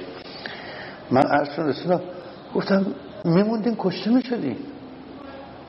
بله. من همیشه خانم به از فرنگ صحبت کردم. فوش می‌گفتن آخرین پادشاه ایران برای حفظ تاج تختش کشته شد. یا ولیعهد جای خودش میذاشت. قدرت می‌داد از یه نظامی ولیعهد جایش منتها دلایلی که نکرد چرا نکرد؟ من اصلا نمی‌دونم برای که من در ایران نبودم نزدیکم نبودم نمی‌دونم. حالا من معتقدم در این مورد در یه همچین کیسی که مملکت ما از اونجا به اینجا رسیده هر کسی هر چی می‌دونه چه خوب چه بد شما هم خوب می... نمی‌تونیم یه نفر پرفکتی یه نفر صد درصد نمی‌تونه خوب باشه. صد از صد درصد 99 درصد خوبه یک درصد بدیاشه من فکر کنم هر کی هر چی می‌دونه باید خیلی خیلی وجدان با وجدان بدون رو در بگه برای اینکه ما فردا جوابگوی تاریخیم به بچه هامون شما تاریخ خانم هر نقطه از تاریخ تجربه است. یکی در گذشته چه شده و چه کرده شده چی شده چه بر مملکت ما گذشته و یکم ما از گذشته درس بگیریم کجا اشتباه شد؟ دیگه اون اشتباه تکرار نشه. اگر اینایی که واقعا حقایق رو می‌دونن در اون لحظاتی که لحظات بسیار مشکل و دشواری برای مملکت ما بوده و احتیاج به تصمیم گیری خیلی خیلی جدی بوده و می‌دونن چجوری تصمیم گرفته می‌شد. و نگن واقعا بقیه من خیانتی است که به تاریخ مملکت می‌کنن. باید بگم اونایی که نزدیک بودن. صرف نظر از آقا به من چاله که خوب خدا بیامرز مرده من دیگه چرا بگم؟ نه. این برای آتیه است. خب برای بنابراین برداشت شما بنابراین فکر شما. فکر می‌کنید که چرا شاه هست نه مسئولیت انتخاب نه مسئولیت قبول می‌کنه و نه اون کاری رو که فکر می‌کرد براش رسالت داره کاری که فکر می‌کرد چی؟ براش رسالت داره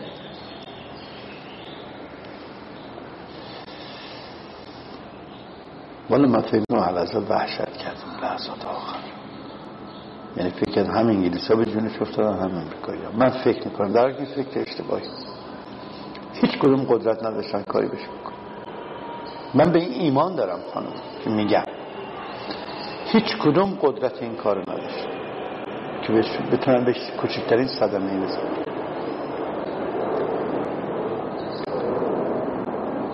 عرضات حتی خودش گولتا باید می‌کرد.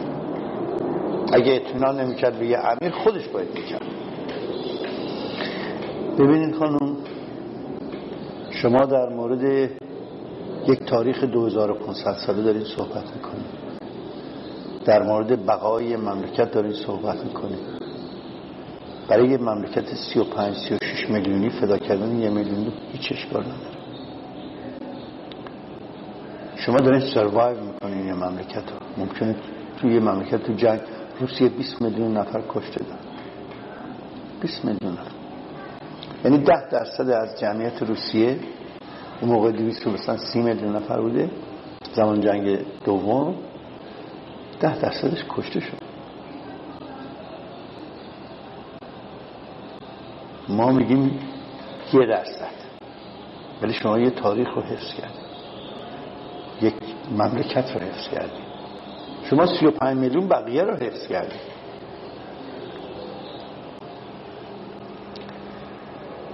و من مطمئنم که علازرت بعدها خودش فهمیده که بایستی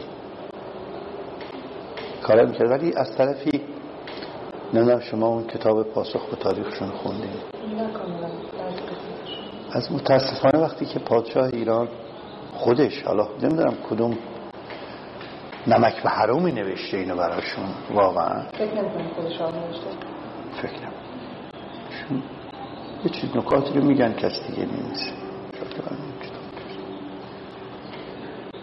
وقتی خودشون میگن که من هر روز از سفیر امریکا میپرسیدم دستور تیراندازی از واشنگتن اومد من این نمی‌تونم برای بچم بخونم خانم. من نمی‌تونم این تیکه رو براش بخونم. برای اینکه میگه چرا از اون دستور بیاد؟ شما وقتی این چیزها رو نگاه می‌کنین لای ورقا اگر خودشون نوشتن که باز شرمندگی اگه خودشون ننوشتن باید دید اون کیه که این نوشته. گلوشو برید گذاشت لبت ایبو این چی برنده میمیسی چرا فکر می‌کنیم واقعیت نداره من نمی‌خوام قبول کنم واقعیت نداره خانم. من غرورم اجازه نمیده قبول بکنم اینو که پادشاه من پادشاهی که سی سال برای من خدا بوده دستورش از یه اجنبی می‌گرفت. نمی‌خوام قبول کنم. I don't believe it. You don't want to believe I don't want to believe it.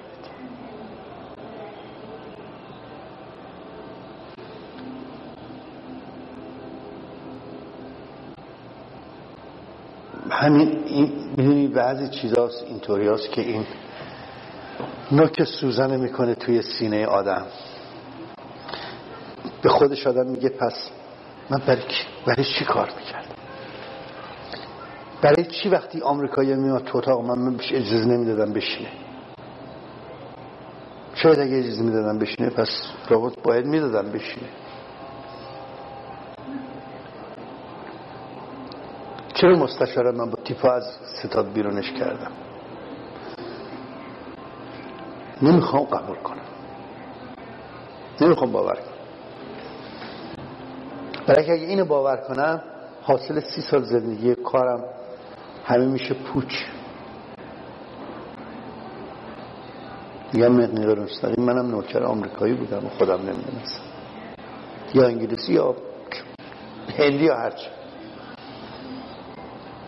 شما گفتیم که شاه فکر می‌کنید که واقعا ترسید در اون مرحله. یعنی برداشتتون از رفتار شاه اون ساعت که باهاش ملاقات کردیم فکر چه ترسی داشت؟ فکر می‌کنید آمریکا انگلیس چی کار باش می‌کنن والا من فکر کردم من فکر می‌کنم دو چیز فکر کرده. ممکن اشتباه بکنم. خانم. من نبودم نه تو مغزش. ولی آدم وقتی این چیزها رو بررسی می‌کنه به این نیست من فکر کنم دو فکر کرده علاز یکی این که ممکنه بکشنش. هنوز دارش می‌خواسته زنده باشه. یکی این که فکر می‌کرده در ایران وسیله یه نظامی یا یه قدرتمندی یه گودتایی بکنن به نفع خمینی و اینو بگیرنش. ما بکشنش پایین من اینطور فکر می‌کنم. و فکر می‌کنم به همین دلیل هم بوده وقتی بهش پیشنهاد می‌کنن برو از ایران زود رفت. قبول کرد. فکر می‌کنم اون فکر کرده ممکنه این برنامه رو برش پیاده کنه. ولی هر چیز فکر می‌کنه به قول یارو دو دوتا میشه پنج تا. یعنی زیاد نمیریم کم میریم. دو تا میشه سه تا. در اون زمانی که شما فرمانده نیروی دریایی بودیم برداشت شما یا مشاهدات شما از رابطه دولت آمریکا با دولت ایران و به خصوص نیروی دریایی و چیز نظامی ایران چی بود؟ خیلی خوب. کرجیاتیشو کار ندارم یعنی خوبیشو کار ندارم ولی اینکه تا چه اندازه در تصمیم گیری های روزمره و یا دراز مدت نیروی دریایی را دخالت داشتن در خانم نیروی دریایی آمریکا فقط از لحاظ آموزش و سلاح به ما کمک می‌کرد. یعنی نفراتمون آموزش می‌داد و سالمون هم برامون می‌خرید. این تا این حدود در نیروی دریایی اینا قدرت داشتن در ایران. نحوه تصمیم گیری من چی کار می‌کنم چجور برنامه پیاده می‌کنم کجا میرم کجا میام این کشف. به هیچ وجه دخالتی نداشت به هیچ وجه. اصلا و ابدا. ولی اینو گفتم اینم میگم. اگر من یک سازمان جدیدی رو می‌خواستم ارائه بدم و برای نیرو پیاده بکنم وقتی که به ستاد بزرگ می بردم باید مستشار آمریکایی من بیاد تصدیق بکنه. در حالی که مستشار آمریکایی من به اندازه یک دونه ناف سروان من تجربه دریا و سواد نداشت. مستشار دریایی من دانشده دریایی ندیده بود. آفیسرز کند سکول اومده بود بعد مونده بود تو نیروی دریایی ادمیرال هم بود دریادار بود. تمام دوران خدمتش تو دریا دو سال بوده. فرماندهی هم اصلا فرماندهی ناو نکرده بوده. در که یه دونه ناف سروان من دانشگاه دریایی دیده بود. دوره آلوش دیده بود. دانشگاه جنگش دیده بود. یه سر ناخدا سه یا ناخدا دو دو سه تا فرماندهی در دریا کرده بود. اقلا هفت هشت ده سال رو کشتی خدمت کرده و من کمک فکری هیچ وقت مستشار من در موقعیتی نبود بتونه به من کمک فکری بکنه. فکری نداشت به من بده. اون تنها واسطه سفارشات و خرید ما و تعیین نحوه آموزش و باز کردن کدای آموزشی برای ما در خارج بود. همین بس مستشار بود؟ یعنی ببینی در برنامه های دراز مدت دست داشتن؟ اون احتیاج به این همه مستشار یه جنبه سیاسی داشت. من فکر می‌کنم که من درش وارد نیستم و نمی‌تونم بگم چرا انقدر ما مستشار می‌خواستیم یا نمی‌خواستیم؟ ما فرض کنیم آموزش شما که پیاده کردیم زمین بدیم ما مدرن ترین سیستم آموزشی دنیا رو در شمال پیاده کردیم. مدرن ترینش در اون موقع یه عده از متخصصین آموزشی آمریکا رو آوردیم با مال خودمون که البته دو سوم کار افسرهای خود نیرو دریایی انجام داد یک سوم اونا اونا سیستم کلی آموزش رو.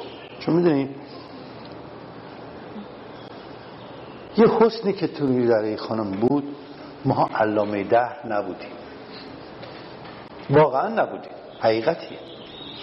ما اگر می‌خواستیم یه سیستم آموزشی نوین پیاده بکنیم نمی‌دونستیم قدم اول رو چجور برداریم. برای این ده تا دوازده تا متخصص 20 تا سی تا متخصص آموزش فقط. می آوردیم اینا سیستم رو برای ما تشریح می‌کردن بقیهش میمان دست خود بچه های شیش ماه یه سال. یه سال نیم بودن یه برنامه پنج ساله فرض کرد همینقدر که دیگه بچه ها مسلط روی کار می‌شدن. بودیم اوکی. حالا شما بفرمایید بریم دون و اون سیستم رو ما تطبیق می‌دادیم با منتالیتی آدمایی که در ایران بزرگ میشن. و اون سیستم پیاده می‌کرد اون جاهایی که ما تجربه نداشتیم توش. مثلا. ما موشک ما تجربه نداشتیم.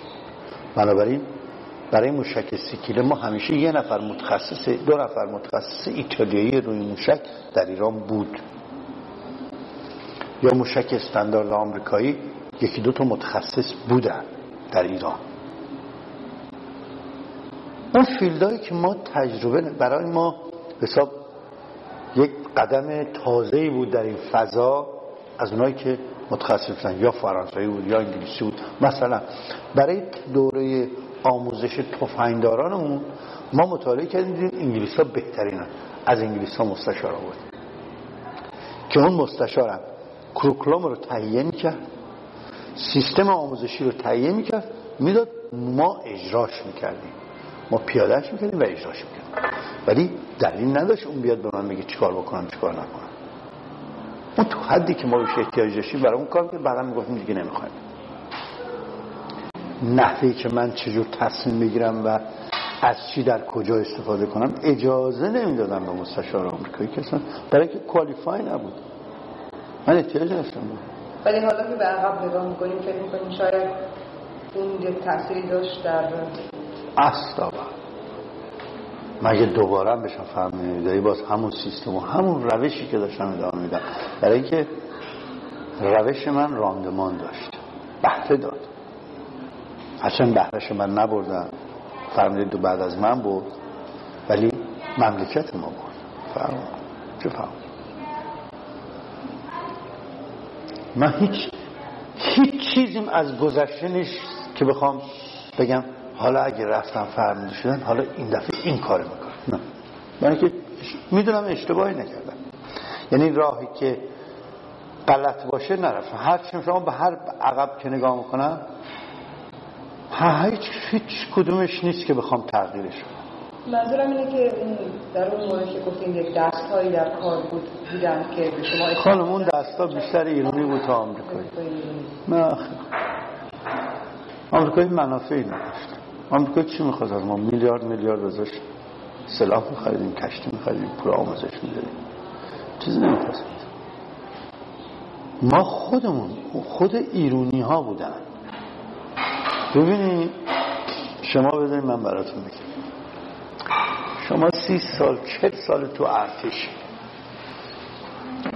سه تا ستارم چهار تا ستارم رو شونتون. من جوون من از کجا به دنیا آمده اومدم شدم فرمانده نیرودری یه ستارم رو شونم. ولی فرمانده نیرو دریایی هم. وقتی علازت وانیسه فرمانده نیرو هوایی فرمانده نیرو زمینی فرمانده نیرو دریایی پشت سرش وانیسه پشت سر ما کی وای میسه؟ سه ستاره ها چهار ستاره ها دو ستاره هاست یه ستاره.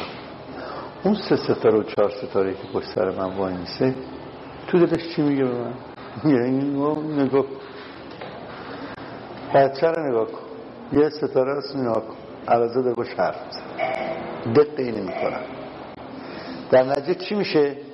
همه به یه چشم کینه به شما نگاه میکن یه موقع صحبات بود از نیرو زمینی بیارم بزنم فهمده نیرو دریایی خیلی هم کاندید بودن برای این کار.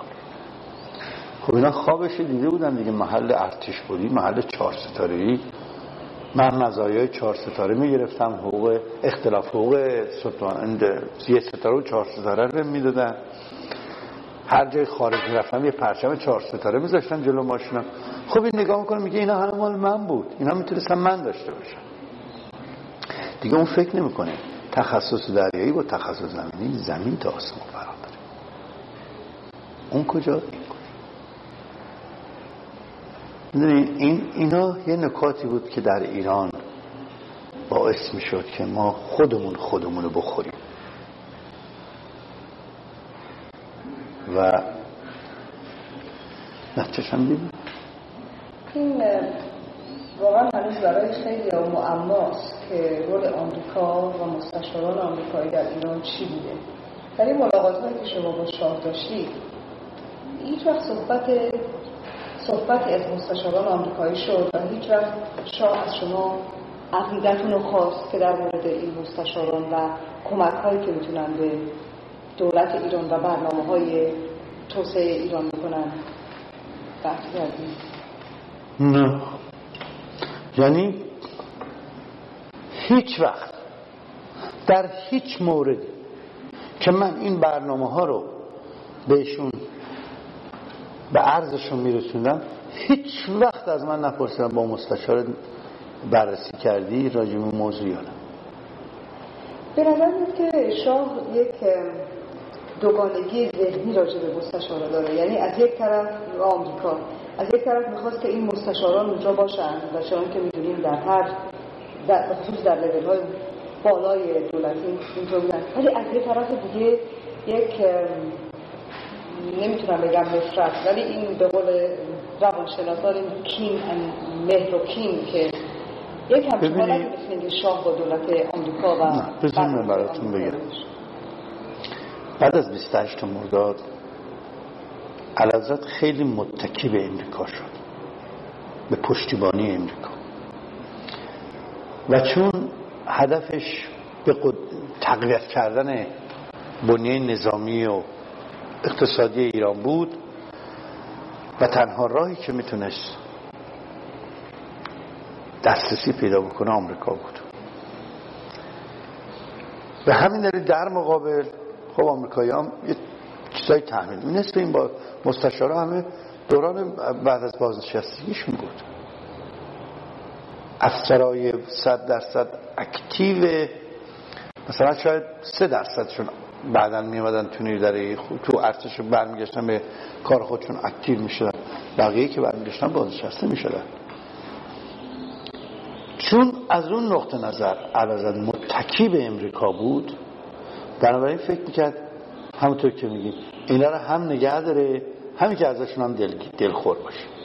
مجبور بود نگه داره در حالی که دلش نمی‌خواست نگه داره.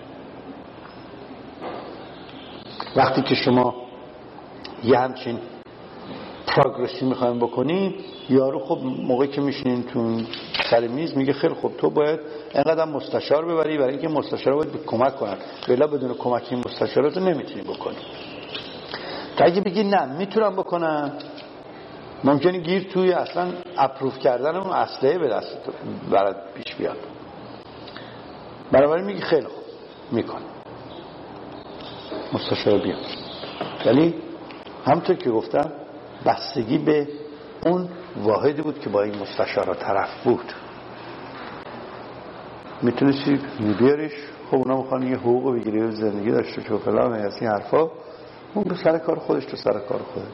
هر وقت محل می‌خوای میگه داره تر به مستشاری بگو ما 20 تا محل الکترونیک می‌خوایم برای این سالاتیه یا محل 200 نفر اینو بکنم 400 نفر. ولی شما وقتی می‌خواستید تصمیم به پایگاه سازی و بندر سازی و نمی‌دونم مرکز آموزش سازی و یا عملیاتی در دریا بکنید کار به مستشارت هیچ وقت در این ملاقات های نسبتا خصوصی که با شاه داشتیم هیچ وقت شد که شاه به قول خارجه تو his guards که صمیمی باشه و بگه که یه چیزی راجع به آمریکایی یا برنامه های آمریکایی بگه یا راجع به مستشاران آمریکایی بگه یه چیزی که گله بکنه راجع به دولت آمریکا برنامه ریزی آمریکا. من یادم به خاطر نمیاد. یعنی جا که احساس خودمونیگری بکنه با شما و یک گله یا از دوروری هاش یا از آمریکایی ها یا از انگلیس ها اون ببینید اون چیزی که می‌گفت همیشه به من هم می‌گفت می‌بینید یه دفعه یادمه. رونا و آرتیمیز بودیم. من فرمانده ناوگان بودم. اتفاقا عکسشم دارم اینجا با هم وایسادیم. یه چیزی نگاه می‌کنم. چیزی که می‌گفتن این بود. می‌گفتن یه روزی ما انقدر بتونیم پیشرفت بکنیم که همه کارامون خودمون بکنیم. احتیاج به هیچ کس نداشته باشیم. اینو می‌گفتن. اینو گفتن اینو من یکی دو بار این موضوع رو گفتم. مخصوصا موقعی که ما موشک های استاندارد آورده بودیم مال آمریکا. گفتن این بفرستین هر چی می‌تونین آدم که اینا خوب متخصص بشن اینجا. که ما مجبور نشیم برای تعمیر هر موشک یه متخصص بیاریم یا بفرستیم اونجا.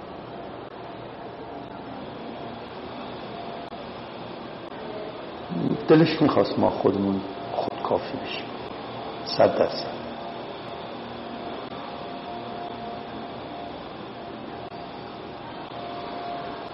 ولی من غیر یعنی به طور مستقیم هیچ وقت نگفتن این مستشارا برن و اینا چه نمی‌خوان.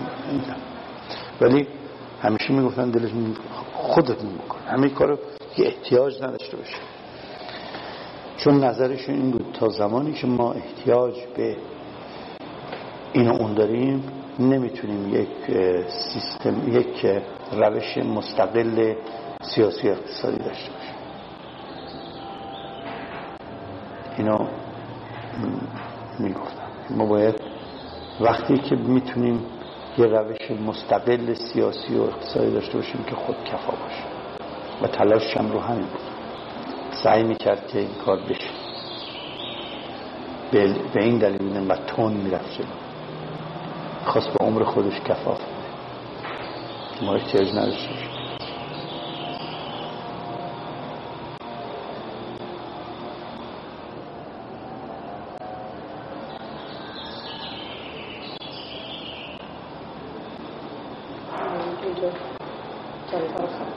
تمام کنیم. بله. بسیار بسیار خوب بود.